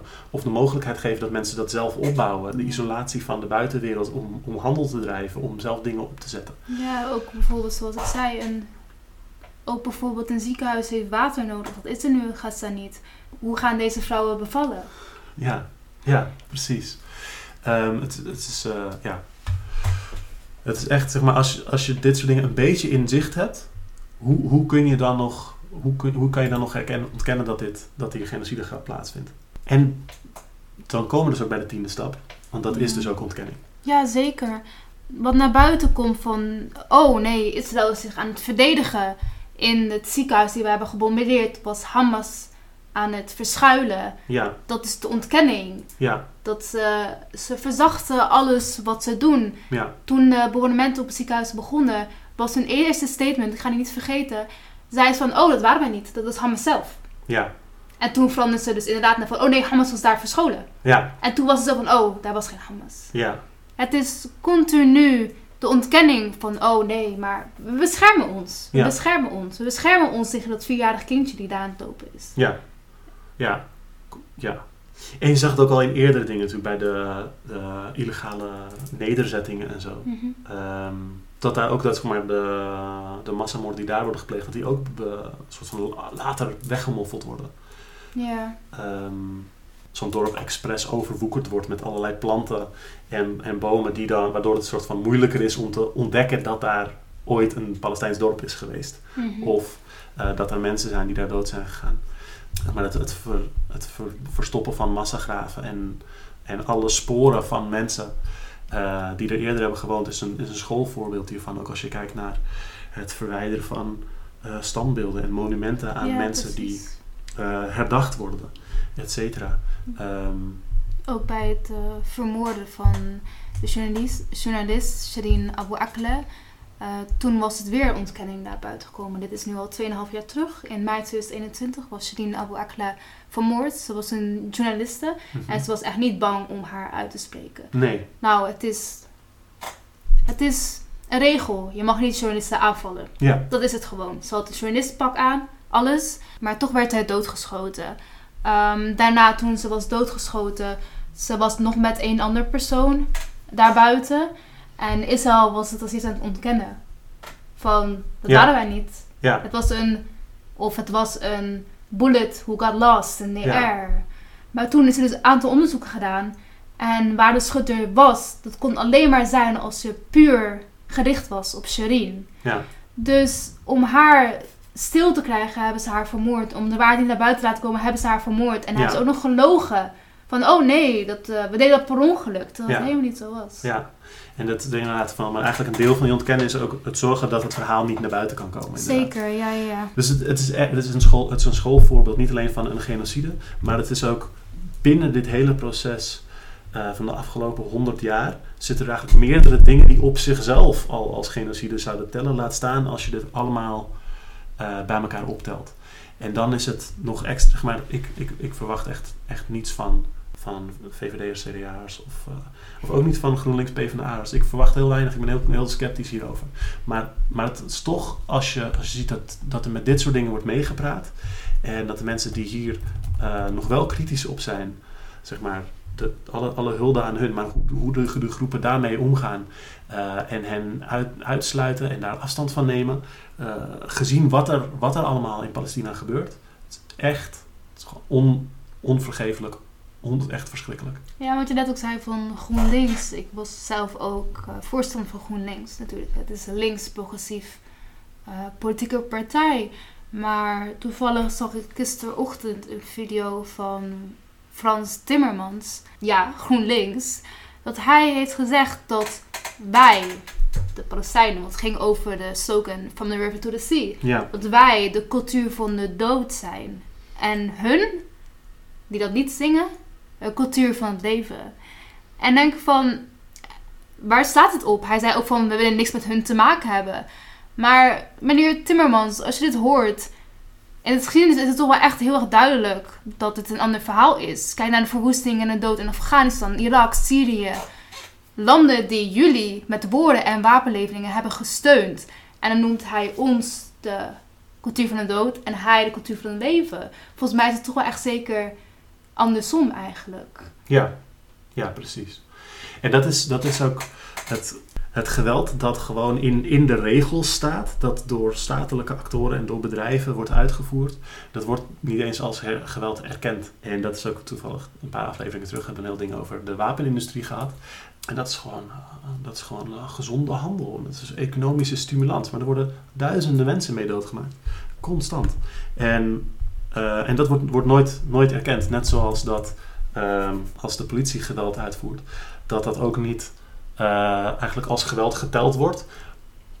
Tenzij er iets tegen een politieagent gebeurt. En dan, dan wordt het opeens. Dan is het opeens gaat het over, over geweld. En dan is het. ehm, het is gewoon heel, heel typisch dat alles wat zogenaamd volgens de regels gaat, dat het dan ook goed is. Ehm, en wie dan in de macht heeft om te bepalen wat de regels zijn. En, voor, en dat zij een partner een, een, een ding zijn met de, met de autoriteit om te zeggen: dit zijn de regels. En, mensen, en andere mensen die dat kunnen bepalen, die zijn het er dan mee eens. Dan telt het niet eens.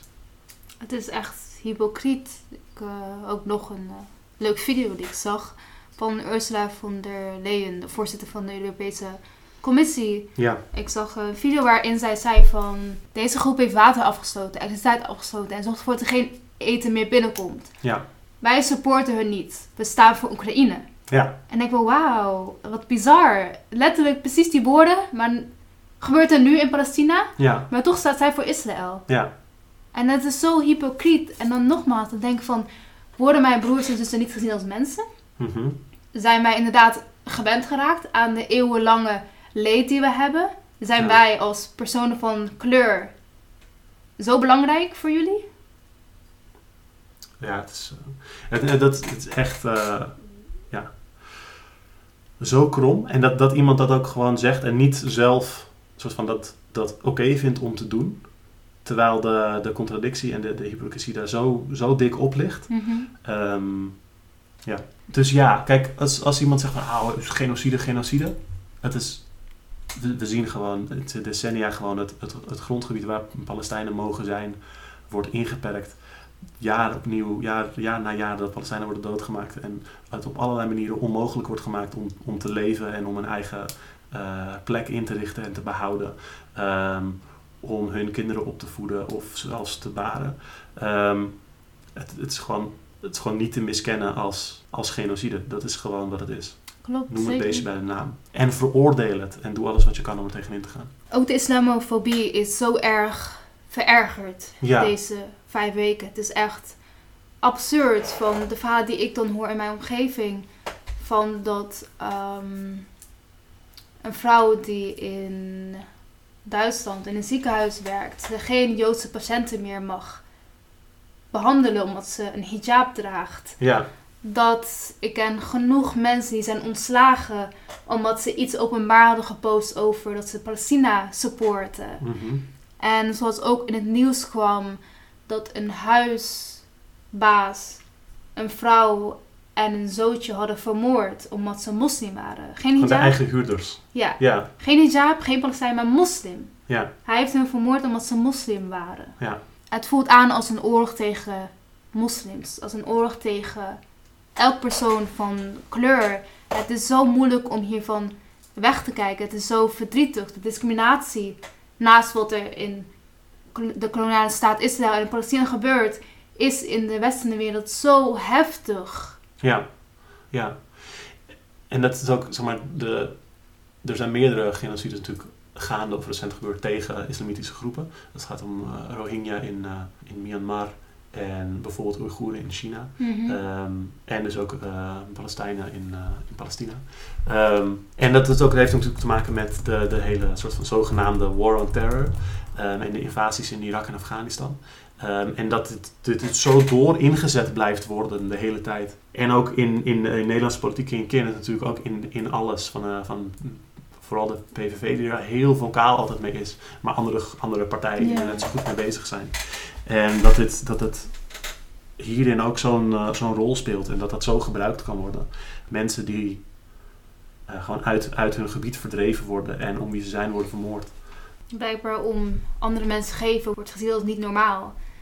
De demonstraties in Duitsland en in Frankrijk zijn verboden voor Palestina. Ja. De vlaggen in België voor Palestina niet verboden, maar ik heb wel goed gehoord dat ze werden meegenomen door de politie. Mhm, ja. Als dat niet censuur is, dan weet ik het ook niet. Ja, ja, ja.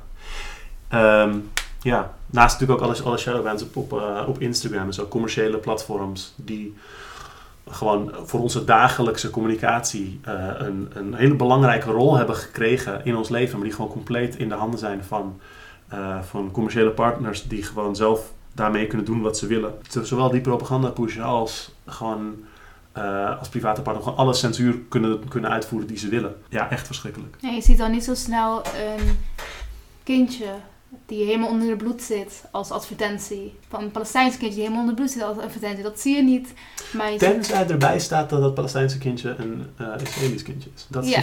zie je. Ja, ik zag eh, ook in het begin van de genocide, zag ik dat heel veel beroemde personen een foto op Instagram plaatsen. Maar dat kinderen in een vluchtelingenkamp omhoog kijken. En dan als caption, ehm, terrorist attacks from the sky, dan de Israëlse vlag. Ja. Dus het staat voor Israël. Maar die foto van dat de kindjes omhoog kijken in het vluchtelingenkamp, dat is een vluchtelingenkamp in Palestina. Het Ja. zijn Palestijnse kinderen. Heel veel, heel veel populaire, bekende mensen weten ook niet eens wat ze doen, waar ze mee bezig zijn, weten niet het echte verhaal. En ik denk van wauw. En het is ook, zeg maar, ehm, heel veel mensen weten, weten deze dingen gewoon niet. En de, eigenlijk, zeg maar, media is werk. En journalisme is werk en het is moeilijk. Eh, zeg maar, je moet dingen achterhalen, et cetera, et cetera. En niet iedereen kan dit. Maar wanneer die organisaties dus gewoon allemaal aan de kant van Israël staan. ehm, en mensen lopen daar dan maar mee, omdat het een ding is van, nou ja, dit is nu wat er nu in het nieuws is. Dus dan ga ik mee en dan ga ik ook maar viral gaan. Ja. Ehm, ja, Want dan is het aan het normale volk waarom wij hier nu zitten om zich uit te spreken. Ja. Want de media doet het nauwelijks, wel wat meer dan 7 oktober. Maar Ja. de advertenties, die, eh, die blijven steeds voor Israël pleiten. Daarom gaan wij op straat op. Ja. Daarom gaan wij de straten op. Daarom praten wij en blijven we praten over de waarheid. Gaan we in discussie met vrienden, familie van... Hé, hey, Ja. luister, dit is aan de hand. Ik wil heel graag dat je het begrijpt. Maar ik wil niet dat jij in deze leugens trapt en aan de verkeerde kant van de geschiedenis staat. Ja, dan nog twee punten. Wat willen Palestijnen? Zeg maar, er zijn natuurlijk verschillende mensen die verschillende dingen willen, maar in algemeenheid. Wat is het doel van het Palestijnse verzet?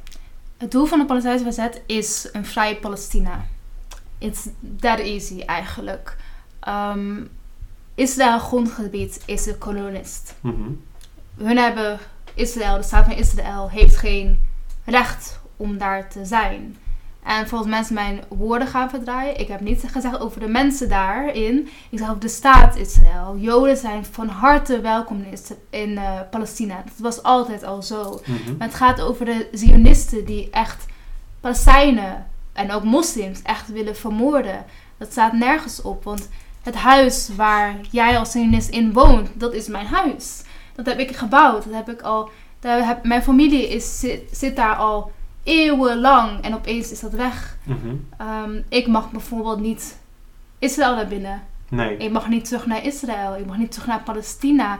Maar ik zie dan nog steeds in mijn hoofd, zie ik misschien wel de maps, zie ik dan wel de wereldkaart Ja. van Israël en dan Gaza en de Westbank.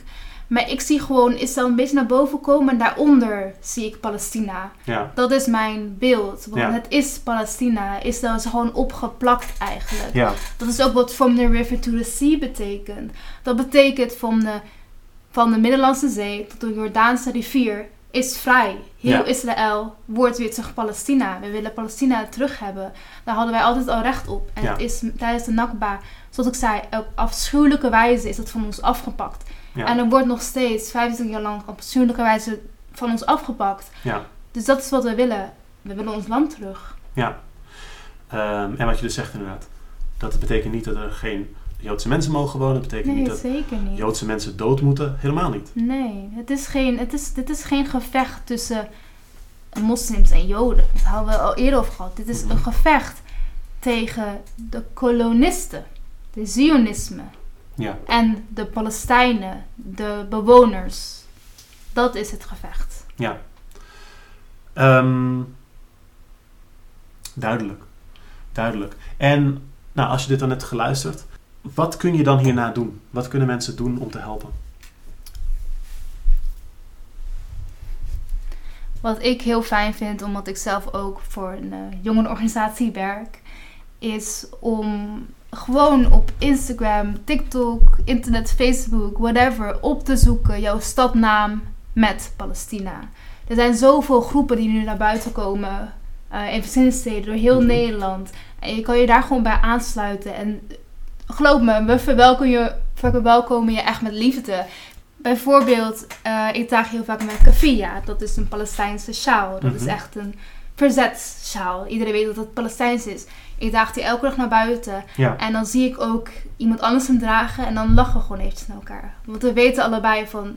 Wauw, ik ben zo blij dat jij hem ook draagt. Ja. Um, daarbij kan je ook gewoon demonstraties meewonen. Mhm. Je kan jezelf uitspreken, waar we net ook al over hadden. Weet de waarheid en deel de waarheid met wie je kan. Ja. Want elk persoon is zo belangrijk. Het is momenteel een gevecht met het volk, tegen het volk, van het volk. Ja. Dus daarom moeten wij ons uitspreken, want de overheid heeft ons keer op keer teleurgesteld. Ja, precies. Daarom hebben we continu demonstraties en continu andere events aan de hand om de waarheid naar buiten te brengen. Ja. Er is ook al heel lang uh, zijn er natuurlijk uh, boycott-initiatieven, BDS, uh, eh, Boycott, Divest and Sanction. Ja. Um, en dat, is dus al, dat, dat speelt al heel lang. Um, en dat, dat gaat over het niet kopen van Israëlische producten, et cetera. Ja, zeker. We gaan sowieso natuurlijk een, een, een link naar de bdsmovement.net onderaan de podcast zetten. Ja, en die kan je Maar er zijn een aantal grote bedrijven die bekend staan omdat dat ze Israël steunen. Ja, zeker. Bijvoorbeeld de McDonald's, de Burger King, dus waar je heen gaat op een late avond. Ja. Die hebben letterlijk de IDF, dat is de Israëlische leger, hebben hun eten gegeven. Dat is wel gratis. Als je bij ja. IDF zit, mag je gratis McDonald's halen.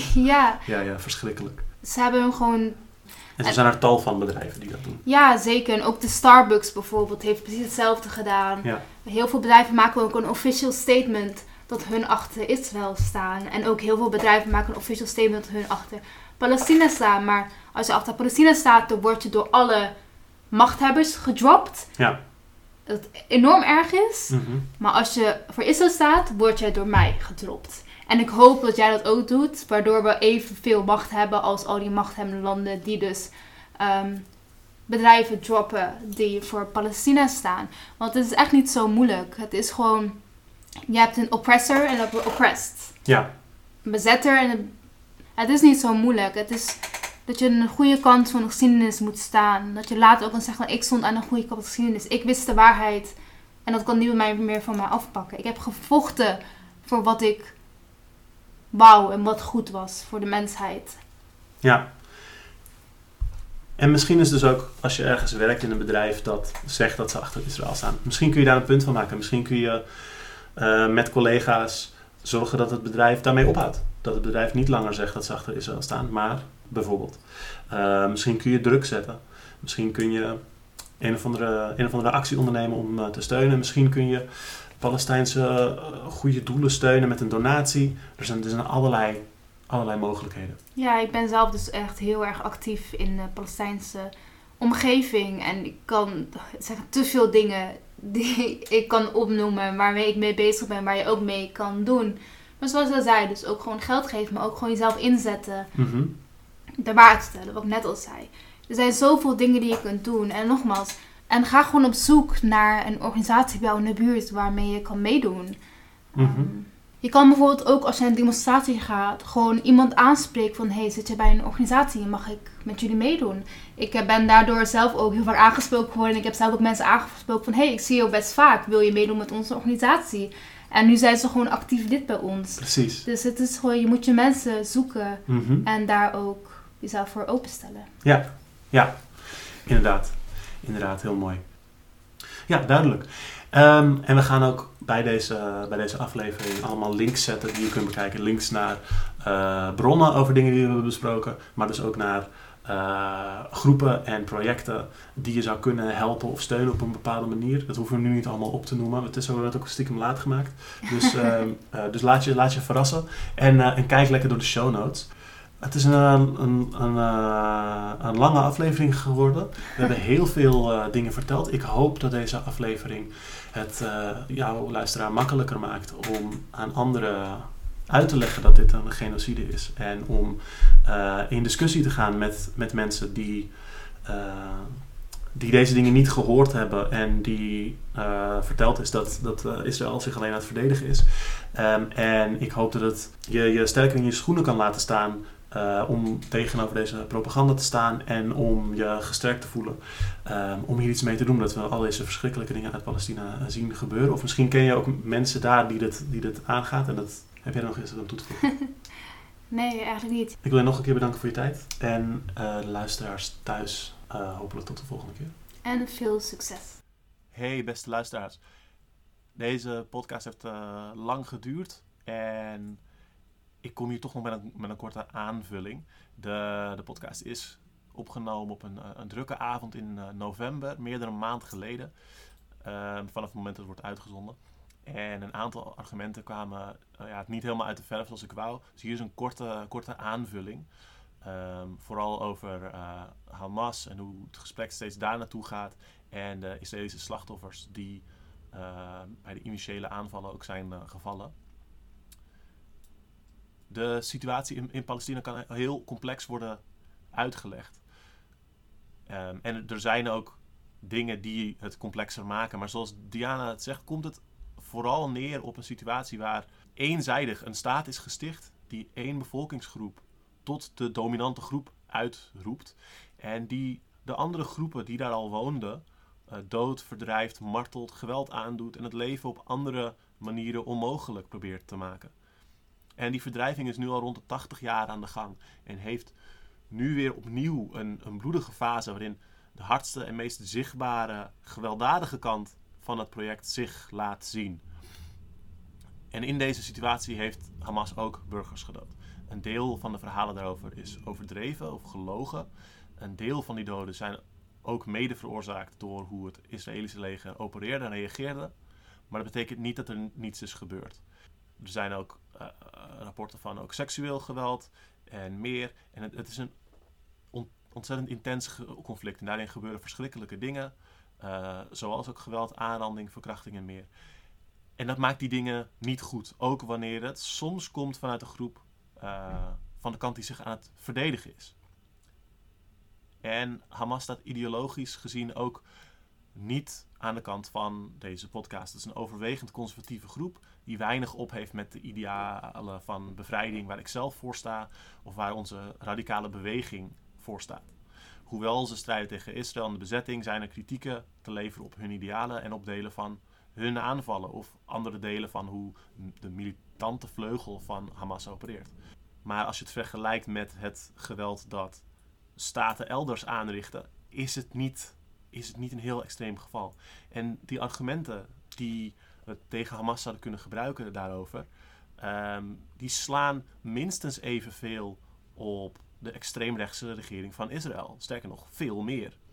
Het is ook belangrijk om te erkennen dat Hamas heeft een, een dominante positie weten te verwerven binnen, binnen Gaza. En die stelt hen ook in staat om die conservatieve visie verder voorop te stellen. Terwijl meer, van de meer dan de helft van de mensen in Gaza te jong is om ooit op hun gestemd te hebben. Dat is, hier was en is ook verzet tegen bij Palestijnen. Maar nu Gaza met zo'n overmacht wordt binnengevallen, is het onmogelijk of onmenselijk om de mensen die dit nu wordt aangedaan te vragen om daar een probleem van te maken. In plaats van het gewoon met hen te hebben over wie hen aanvalt en hoe dat kan stoppen. Hamas wordt daarbij neergezet als een, een extreme karikatuur. Terwijl het hier ook gaat om een, om een diverse organisatie die ontzettend veel steun en voorzieningen heeft opgebouwd voor de mensen die in Gaza opgesloten zitten. En het is de partij die in deze situatie in staat is om verzet te leveren en om terug te vechten tegen de overmacht van een hypermodern uitgerust uh, Israëlisch leger. Hamas is de facto, en wordt zo ook door allerlei officiële hulpinstanties gezien als de reguliere overheid in Gaza. En, en ook een groep die betrouwbare cijfers levert als het gaat om hoe het gaat met de mensen binnen dat gebied en waar normaal mee kan worden samengewerkt. Hamas wordt voorgesteld in de media alsof het een bijzonder extreme outlier is waar iedereen afstand van moet nemen. Terwijl het geweld van andere regeringen helemaal niet op dezelfde manier wordt bekritiseerd. En in dit geval wordt dat gedaan om een genocide te verdoezelen of goed te praten. Terwijl de Verenigde Staten en de Europese Unie die genocide actief aan het bewapenen en aan het goed praten zijn. De eis dat iedereen altijd eerst en vooral Hamas moet veroordelen is een deel van een poging om alle discussies over de genocide in Palestina te frustreren en af te leiden van het voornaamste wat daar gebeurt. Om mensen die zich voor Palestina zouden uitspreken het zwijgen op te leggen, zodat het geweld van de Israëlische overheid en van kolonisten niet gefrustreerd of tegengehouden wordt. Hoeven niet te ontkennen dat Hamas ook een rol heeft uh, als het gaat om geweld tegen burgers. Hoewel de schaal van het geweld in die richting natuurlijk ontzettend veel kleiner is dan andersom. En ik denk dat het belangrijk is om dat te blijven benadrukken. Maar het, het leed van Israëlische burgers in het conflict telt ook. Hoewel in Israël wonen betekent dat je tenminste enigszins bijdraagt aan de staat en de bezetting en de huidige genocide. En hoewel de staat Israël ook probeert om haar staatsburgers zoveel mogelijk medeplichtig te maken aan de bezetting en de genocide. En zoveel mogelijk te bewapenen en bezettingstaken uh, op te leggen en in dienstplicht te plaatsen, et cetera.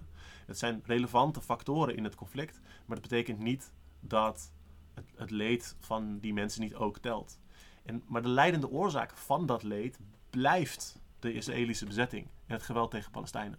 De Israëlische staat geeft de uitbreiding van het, van het grondgebied dat zij bezet um, en de verdrijving van de Palestina daar vandaan een hogere prioriteit dan de veiligheid van die burgers. De Palestijnen zijn ook mensen, en dat wordt heel vaak vergeten, zijn ook mensen die actief hun levens proberen te leiden. Die met hun eigen ideeën en dromen en wensen aan de gang gaan. Die proberen te overleven. En zij organiseren zich op allerlei manieren en naar allerlei idealen die ook met de context verschuiven het extreme leed dat Palestijnen is aangedaan, heeft daar ook een effect op. En de groepen waarin zij zich organiseren hebben ook doelen, idealen, politieke ideeën. Niemand, niemand kan buiten ideologie staan. Je kunt kritiek hebben op Hamas en toch erkennen dat zij aan de verdedigende kant staan. Je kunt tegelijkertijd ontkennen dat het gaat om een zogenaamde oorlog tussen twee gelijkwaardige agressieve groepen. Elk conflict is een, een tragedie en ook als soldaten doodgaan voor de belangen van heersers en kapitalisten is dat zo. Maar in dit conflict is er wel een duidelijke agressor die genocide pleegt. En die gesteund wordt door de rijkste landen ter wereld. En we hoeven niemand te verheerlijken om ons in te zetten voor een einde aan dat geweld. Aan de bezetting en de structurele discriminatie die in Israël plaatsvindt. We hoeven niemand tot een perfect ideaal van puur verzet te maken om ons tegen dat geweld te verzetten. De bottomline is en blijft dat een rijke staat met de steun van een aantal van de machtigste landen ter wereld een genocidaal project dat al decennia duurt, aan het voortzetten is met een gruwelijke intensiteit. En wanneer we met mensen spreken, is dat uiteindelijk het verhaal waar het om gaat. Stop de genocide op Palestijnen. Stop de bezetting van Palestina. Dank jullie wel.